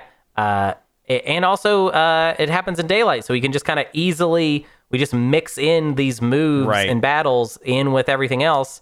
Uh, yeah, I, I don't even know what else. The, the it's a, we just named a trio of very good uh, mouse cards for um for Duchy. I would say Master Engravers is probably the best one. Murine Broker is pretty good, and then this is this is okay. The only thing I don't like about League of Adventurous Mice is that yeah, it's just like a one time Yeah, it's use limited thing. in scope. Um, but just- we're wanting to we're wanting to craft Yeah. as many items as possible, and and yeah, we're solid. So the I Mirroring like it. Broker thing is the one that excites me the most because the idea is sometimes you can get like two or three. Like if, if suddenly everyone pops off on their crafting, you can have like an eight card turn. and Yeah. and I mean that's not like that's not the same as a lizard's eight card turn, right? Mm-hmm. Lizards with eight cards is just like oh my gosh, that's terrifying. But still, Duchy, I mean that is almost guaranteed you're getting a lord that turn. You know, The- whatever cards Oh, you for sure. got, you have enough to make whatever you need to work. Yeah. Uh, yeah. next totally up agree. is swap meet one rabbit. Once in bird song, you may take a random card from another player and then give them a card. So it's not the card draw, but it's a card cycle. Get rid of the bad junk. Yeah, uh, this is great for us because we want to cycle out uh, cards that we uh, either don't like or don't care about, or do, just don't work with our uh, current clearings where we have uh, units. So yeah, cycle out, cycle out the bad stuff. Um, get get more convenient cards where you know you end up using swap meet and then you pick up a, a fox card and you realize like oh I now I don't have to spend a movement on trying to get this Yeah. sway done, I can use that movement for something completely different. What's so great about Duchy that I haven't really talked about at all is the potential idea of having your action economy start to get used to do like kind of luxury things, stopping other players, uh, you know, hurt, hurting their ability to gain points is when Duchy kind of kicks it into overgear and get uh, overdrive, I should say, not overgear. That's not even a thing that exists. um, but once Duchy really gets going, uh, that's that's when you start seeing stuff like that, and that's really fun. Yeah. Uh, we've got Charm Offensive, one rabbit. At the start of evening, you may draw a card and choose another player to score a point. That start of evening is means it doesn't do anything for our turn, but it is before we craft. So is this a thing? Uh, yeah, uh, I, I, it's, it's card draw. You know what I mean? I, I, I don't want to make it too complicated. It's, it's like really, it's just kind of like we, we, we want the extra card draw. I think, um, and getting it right before crafting time is good. Charm offensive is a little weird because obviously you do have to give someone a point. Uh, depending on who that player is, they could end up winning, and then you'll feel bad. but I think, especially if we're talking early game, uh, you need the card draw more than you care about giving away a point. Yeah. Uh, we've got False Orders, one Fox. In Birdsong, you may discard this card to move half of an enemy's warriors rounded up uh, from any clearing, treating yourself as that player and ignoring rule.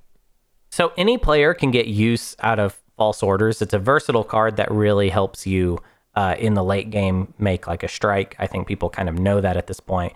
Uh, the thing about false orders in Duchy uh, is that I really would rather talk about how much it hurts us more than I would talk about how much it helps us. We could still use it, of course, like anyone can, but you know, if if you've been following along thus far, I've sort of suggested a situation that false orders would be like a problem for. We have we were wanting two clearings where we have two buildings and uh, you know, like eight moles in each clearing, which false orders will then turn to four, and now it's a real ball game. You know what I mean? Like Yeah. it's it's false orders is like the answer to our strategy. So in that way, I would say maybe you should craft it and then just frivolously use it at the end of the game or something. You know what I mean? Right. Like the idea of keeping it out of the discards that could get reshuffled and back, like just keeping false orders away from others is a reason to craft it in its own because it's so much more dangerous against you than than anything else. So just having Yeah. it on lockdown is helpful. Yeah, and we haven't talked about uh, saboteurs, but obviously crafting false orders for yourself and just wasting it is another way of doing saboteurs. Right. uh, in a way, it's a convoluted way of doing it, but it's a way that at least means it can't get used on you. And especially at like high level play, I feel like false orders being used on Duchy is like if you have the extra brain space and extra action economy to literally just get false orders out of the equation a little bit. Yeah. There's two false orders in the deck. I'm not crazy. So I know if you craft one, you can't craft another, can't craft both because they have the same name. Um, but you are at least lowering the chance that it's going to come up against you. Next up is Eyrie Emigre. It's a bird card. Uh, two foxes at the end of Birdsong take a move, then initiate a battle in the clearing you moved into. If you did not take both actions, discard this card. Yeah, so we want we want moves in battles, right? But I don't know if we always want to have to fight.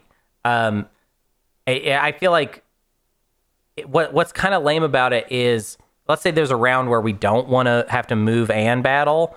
Um, if we send a single mole and have them battle, and then we lose that mole, now we've lost like presence in that clearing, which is Yeah. kind of obnoxious. The, the end of birdsong element of it is a bit of a like it's good. It's like a good window because we could kill a mole and then immediately spend one of our daylight actions on re-recruiting it. Um, but I don't know. I, I it's weird. It's weird to say that something that gives us more movement in battle is bad. Yeah. But with Duchy, I don't really love being forced to fight. Yeah. I would rather play really kind of quiet and uh, defensive. Yeah, Duchy's so But- defensive that you want the moves and you sometimes want battles for the versatility. And the problem with Eyrie Emigre is it is not versatile. It is you have to do the thing, and so Mm-hmm. so it's it's hard to want to do exactly that. Uh, the special mention I would throw out is you can use that move to move from the burrow to a already on the board tunnel, but I don't know how often you have to go to one of your own tunnels and then battle there. That that feels like a very Yeah. rare occurrence. If Like you've tunneled defensive thing. somewhere, you've already n- jumped on that spot and nuked it, and it's probably yours on lockdown decently. Yeah, yeah, or or it's late game and and they're they're coming at you. In which case, cool. But I, you know, I I don't need to tell you to craft something that's going to help you in your in the situation you're in right now. It- because we're in a vacuum, it's hard to say that this is always going to be good. It it certainly doesn't feel that worth it to me in the early game. Yeah.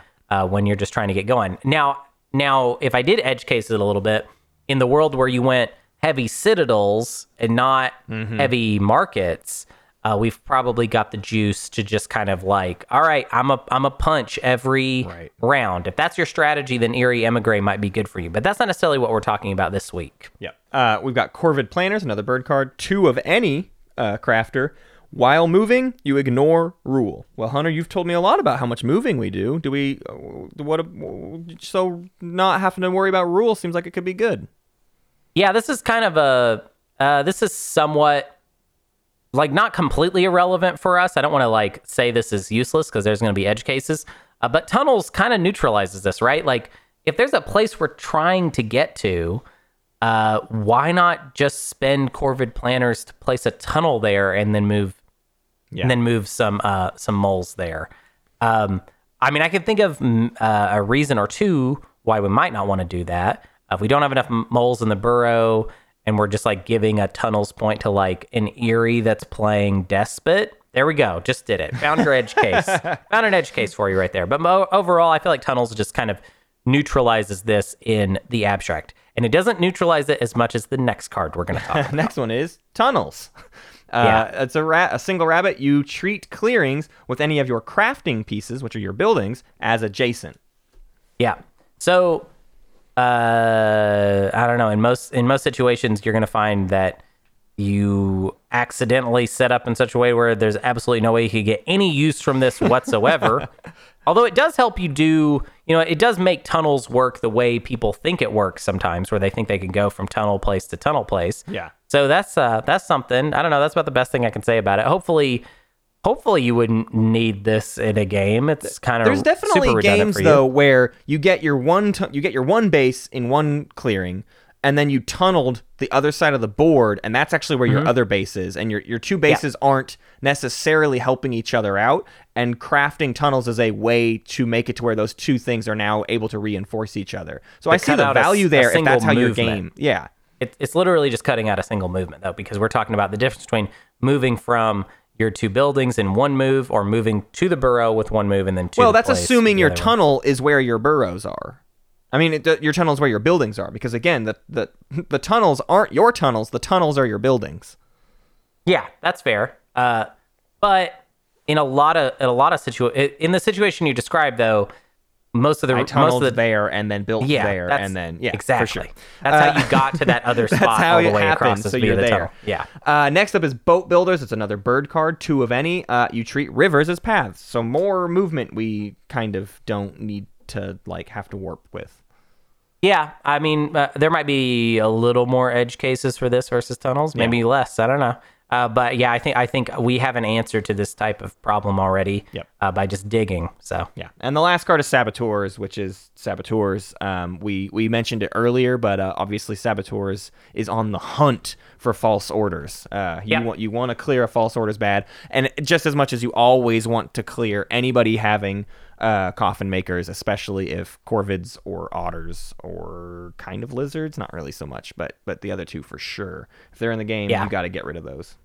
False Orders really has our name on it, so we would like to craft it uh, every every time. Uh, Just grab it, get it crafted. Uh, you're not, you know, this isn't a. I don't know. There, there are other factions that get saboteurs, and I feel like it does. They don't care. Yeah. Uh, like if I'm if I'm Woodland Alliance and I end up drawing saboteurs early, I'm like, well, sorry. Yeah. Like I'm gonna put this in supporters. Like I'm not. I'm not gonna. I'm not gonna just automatically craft this. But with Duchy, I will pretty much uh, always automatically craft saboteurs. Yeah, yeah.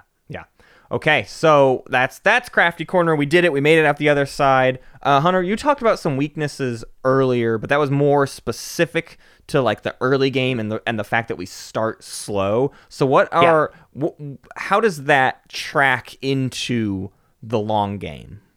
Yeah. So yeah, we're we're kind of we're kind of a we're the slow start faction, um, and it can be rough to get your card tempo uh, going. And and the thing about card tempo is is that's the source of all of our points, right? That's that's how we sway ministers, get those minister points. That's how we craft uh, cards. The only thing we don't get out of that is you know our lords can score us points uh, without cards, but that's pretty much that's pretty much all we got. Um, our action economy super slow at first, uh, and we and if we start with the wrong cards, we can struggle to sway ministers in order to fix the problem, which that's a bummer. Um, if the other players choose to go after uh, us and try to trigger uh, price of failure by killing our buildings, it really hurts. Also, we haven't mentioned this once yet, but the lizards can just do that sometimes at very little cost. Yeah. Well, I mean, I'll say this: the lizards doesn't love to do this. Yeah. they don't want to just put uh, uh, like kill one of our buildings and put one of their gardens there because then we're gonna kill it. Yeah. and that's gonna hurt them a little bit. But the problem is, if we're going into a duchy game and the lizards are there and we maybe have this locked up, we have to account for the fact that lizards will be in a position to be like, well, even though it hurts me a little bit, I need to trigger price of failure, which means you have to sometimes plan to shield your key ministers from getting uh from getting killed. This is why like honestly I I try and have a duchy strategy that's only going to center around one lord Yeah. so that if I get a single lord out, cool. Then I get an extra lord out. That's the defending lord. That's the lord we're going to get rid of for price of failure. Mm-hmm. So now you got to trigger price of failure two to take away the lord I really care about. Right. And you know, and when it comes to Bridget, just swaying uh, a lord or another noble will help shield Bridget. Bridget is important. The banker is a great uh, shield minister, not one that I really care about that much in most situations, but will help protect the other ones from price of failure. Yep.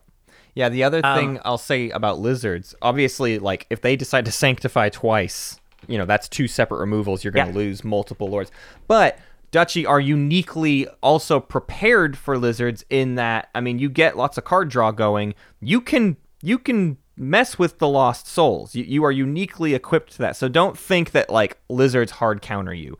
You know, if you get the banker going, you can just like choose to discard your three fox cards and stay out of fox clearings with your buildings and then the lizards just has a fox full lost souls and you protect you know that's not like a perfect game long strategy but i don't want people to think lizards completely will decimate them every single time i feel like i see that in games where a duchy is like lizards in well i'm screwed my whole game is ruined and it's like well you just have to be very intentional with how you play against lizards Yeah, yeah. Uh, the other thing that's notable is Woodland Alliance in the early game. Uh, we don't want to have to give up any cards to outrage. So that's that's if Woodland Alliance is in the game, we want to make sure we're always uh, martial law is our our friend. We don't we want to make sure that that Woodland Alliance is not getting in here. You know, keep them out. You know, we don't have to. We don't want to have to kill one of those uh, supporter tokens and then lose a card. Yeah. don't want it. Uh, one of the other things I see players struggle with, um, and th- this is more a note about if you're if you're literally just trying to learn Duchy and trying to get off the ground of it. There's a big point in focusing on like the sequence of events in daylight, and if you're trying to get over that hurdle of Duchy can be a very difficult faction to play because you have to do these things in a specific order and sometimes you realize halfway through your ministers that like oh actually i could have done a build in my two actions because now I can do all my moving and battling during my ministers. And so you you order of operations is like a whole thing to tackle as them and and so I think think through your whole daylight first and then go through the actions is an mm-hmm. important step in Duchy play. And that's why you see them in tournament play. They are kind of the most analysis paralysis. Duchy turns can take a while because really good players are methodically thinking out their entire daylight and then going, okay, now I just do it all. And boom, boom, boom, boom, boom, boom, boom, and you knock it all out really, really fast. But you have to consider everything that you do before you start doing any of it. Yep, yep. If you're digging, if you're, uh, I guess, I guess if you have four mole, you can build once you get to ministers. But if you don't have four mole, you're only building uh, with one of your two daylight actions. Mm-hmm. Yeah, it's it's kind of weird that you're sort of you're given leeway, but only so much. And it's one of those things that you don't notice the first time you play Duchy, and then you start realizing like, oh, this stuff has to happen in like a really specific order. You're like a half um, step to Eyrie Dynasties, right? It's like it's Yeah. not all my moves have to happen at once, but I do have to do two things before I can do these six things, and then I can get a minister. and it's like everything just happens in a, in a, in a very tricky order. It almost feels more like I would imagine maybe in like a past version of moles before they released that there was like a logic of like you get the two daylight actions and then you do your squires and then you do your nobles Right. and then you do your Right. lords. but they maybe decided that was like too much because it's like yeah once you get to ministers you just do it like whatever just do them all however. But the fact that you have these these two you got to think about first. I don't know. Yeah. It's interesting. Yeah. Where do we find our victory, Hunter? We we've talked so much about being defensive, and we've mm-hmm. talked about being you know it's a slow roll, but we haven't clearly defined like okay, so then what is the actual path? How when Duchy wins, what does that win look like? Yeah, so we've got 18 points on the board in the form of ministers. Now, am I saying you're going to go after all 18 of those points every game? Probably not. If the game goes long, maybe I don't know. It's possible. Uh, but you only can you can only sway one a turn anyway. So I think Matt, you were saying that's like nine turns, which Yeah. is kind of long for a root game Not gonna happen But- probably. could get there. Um, we're good at crafting, so there's some more points there. Lords give us extra points. Th- It's all kind of like we're like a closed ecosystem type action. We're we're kind of we're we're making the engine make sense for us, you know. And I would say any any um, aggression uh, is I'm more interested in stopping other players than I am in like going up some some sort of Eyrie style like I'm gonna get my points from from the various cardboard pieces uh, around the map. We're we're we are so the opposite of uh, we are we're not doing any police work really. Yeah, we're we're not letting people tell us to do any any of that. It's funny how many police factions that applies to. It's like, no, we refuse. Cats, I refuse. Duchy, I refuse to be your police. It's like Eyrie and Otters are the only proper police force that's out there. They're there. the only ones that are that are good at it. And technically, technically, if Vagabond is not the one being policed, Vagabond is to- really yeah, good at it yeah. too. but yeah, that that that's really it. And and Duchy, you know, I could see a situation where you get so ahead on action economy that you can afford to do it. And that's why I've kind of mentioned it a few times in the episode as something that could maybe be a little extra, but it's, it's more of a luxury and it's not something that you should let the table um, pressure you into doing. Yeah. So yeah, it really comes down to high action economy, craftables, uh, and the uh, the, the, ministers stuff just built into the faction. Yeah, the swaying swaying the ministers. Uh, Bridget and Bridget's sister, who is the mayor of Dutchyville. Okay, that's that's how you get your action economy going. Um, getting those four actions from uh, Bridget, throwing in uh, Marshal, Marshal, Marshal, or the captain. Yep. Um, there's a lot of really good in jokes with Duchy. I'm realizing it's like it's like the fun faction. Now, at, at, we're at the end of this, and I already I I know there's a handful of people like Marcus the cat. There's there's there's a couple people that are gonna that are gonna send me some like I uh, disagree. maybe maybe don't like disagreements. Maybe I, maybe they disagree with some of the things I've said. That's fine. Uh, but but we'll also say like, well, you didn't really talk at all about X way to play. Right. The- uh, you didn't talk about sway and pray. You didn't talk about you know There's uh, so small many mole. things with going on with Duchy. There's so many there's so many names for the characters and there's so many little side strategies with goofy names that you if you hang out on the Woodland Warrior if you go to Woodland Warriors Discord and you ask like what are some good Duchy strategies, you're going to get all of these terms thrown at you and you have Yeah. to wade through all of it.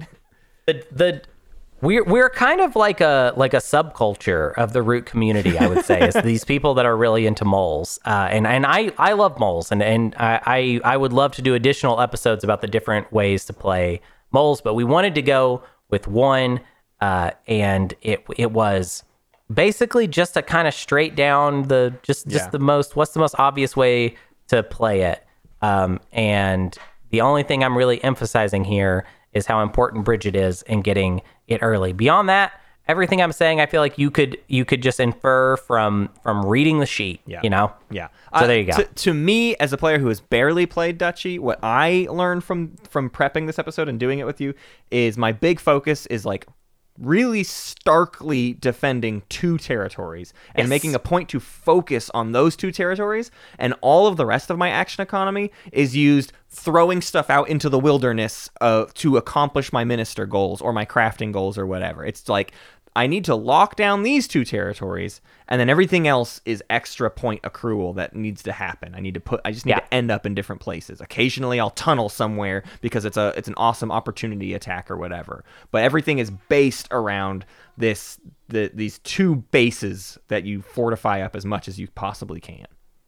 yeah yeah i i they are my favorite favorite faction to play in Ooh. root love them That's love them fun. Well, we just okay. We finished all eight factions. You're saying Duchy. What is my favorite faction after everything is all said and done? I think at one point in time I would have said Eyrie, but I am really. I I think I have been won over by the lizard community.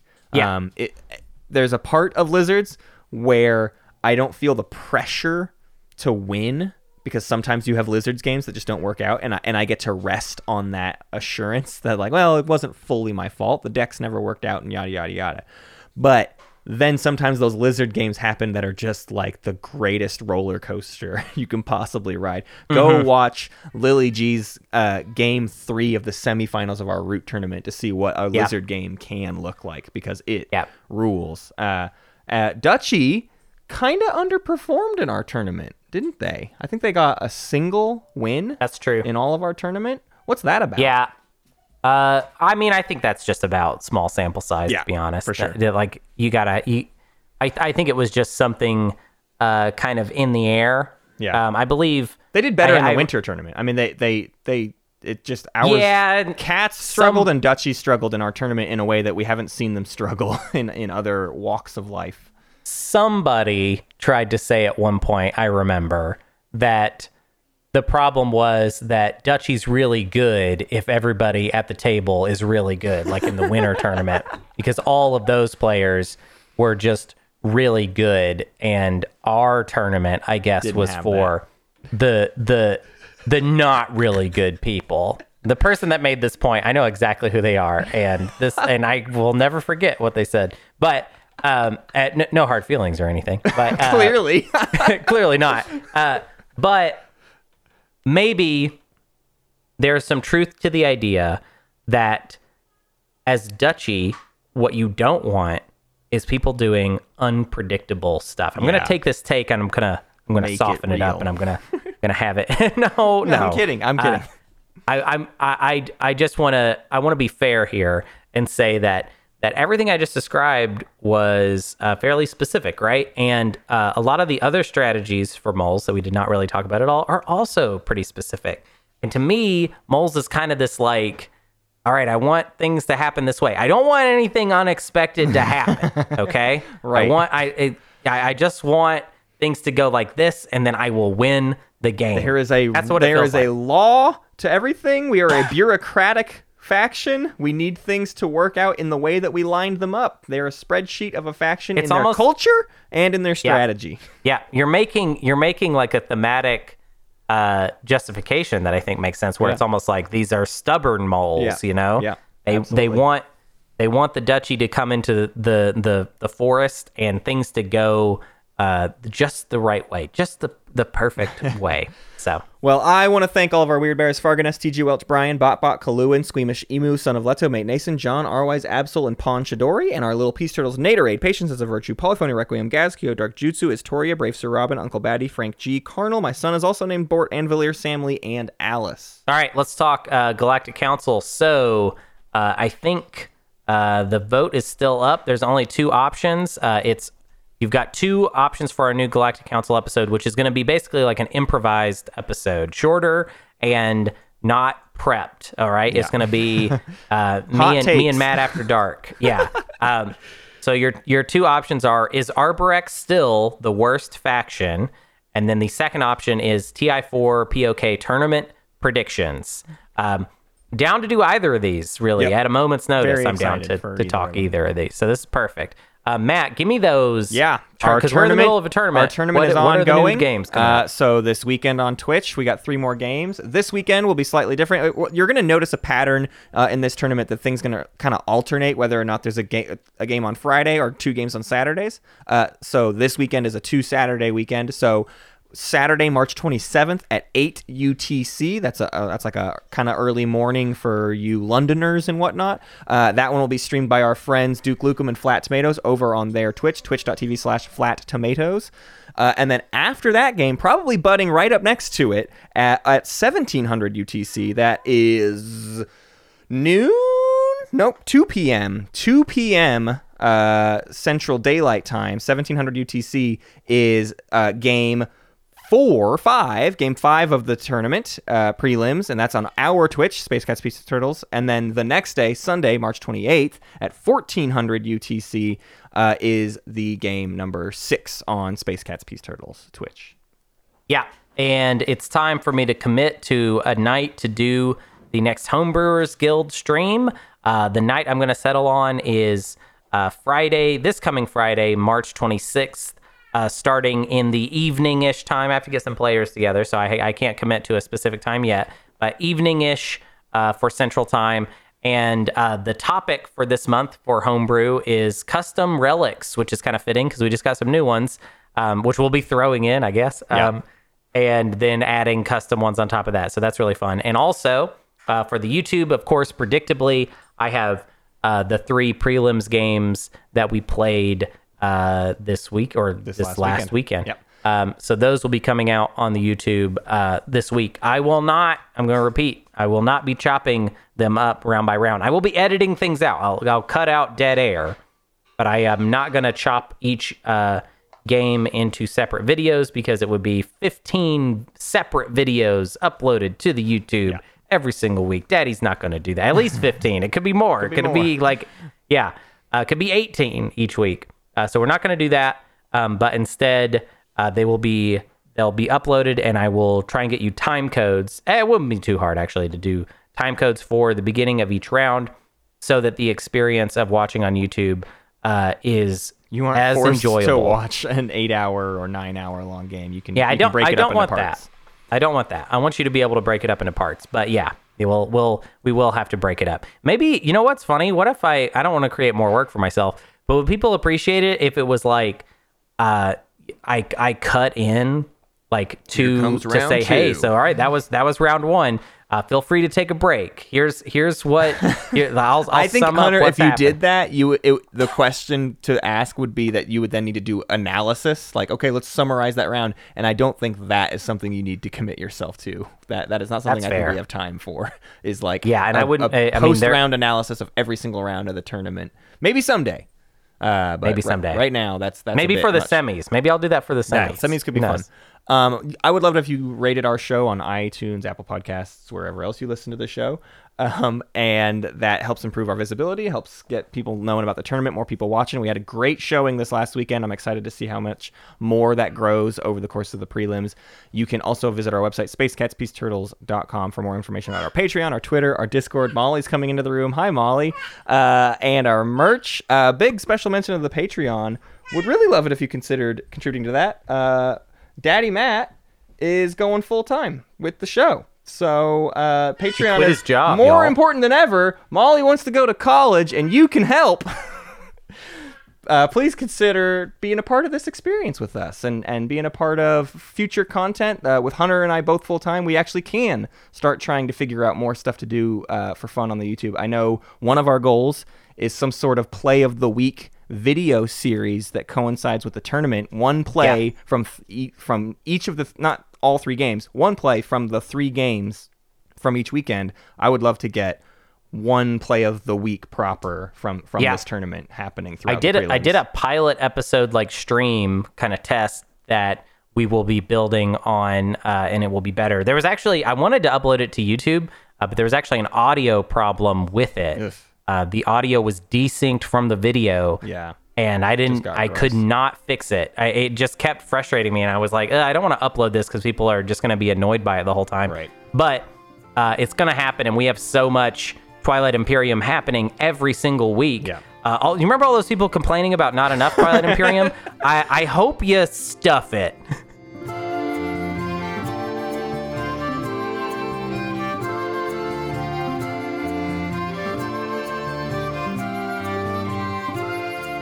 Thank you for listening to Space Cats Peace Turtles. Thank you to all our patrons, and thank you to Brian Capillis for the use of his music. You can find more at wanderinglake.bandcamp.com.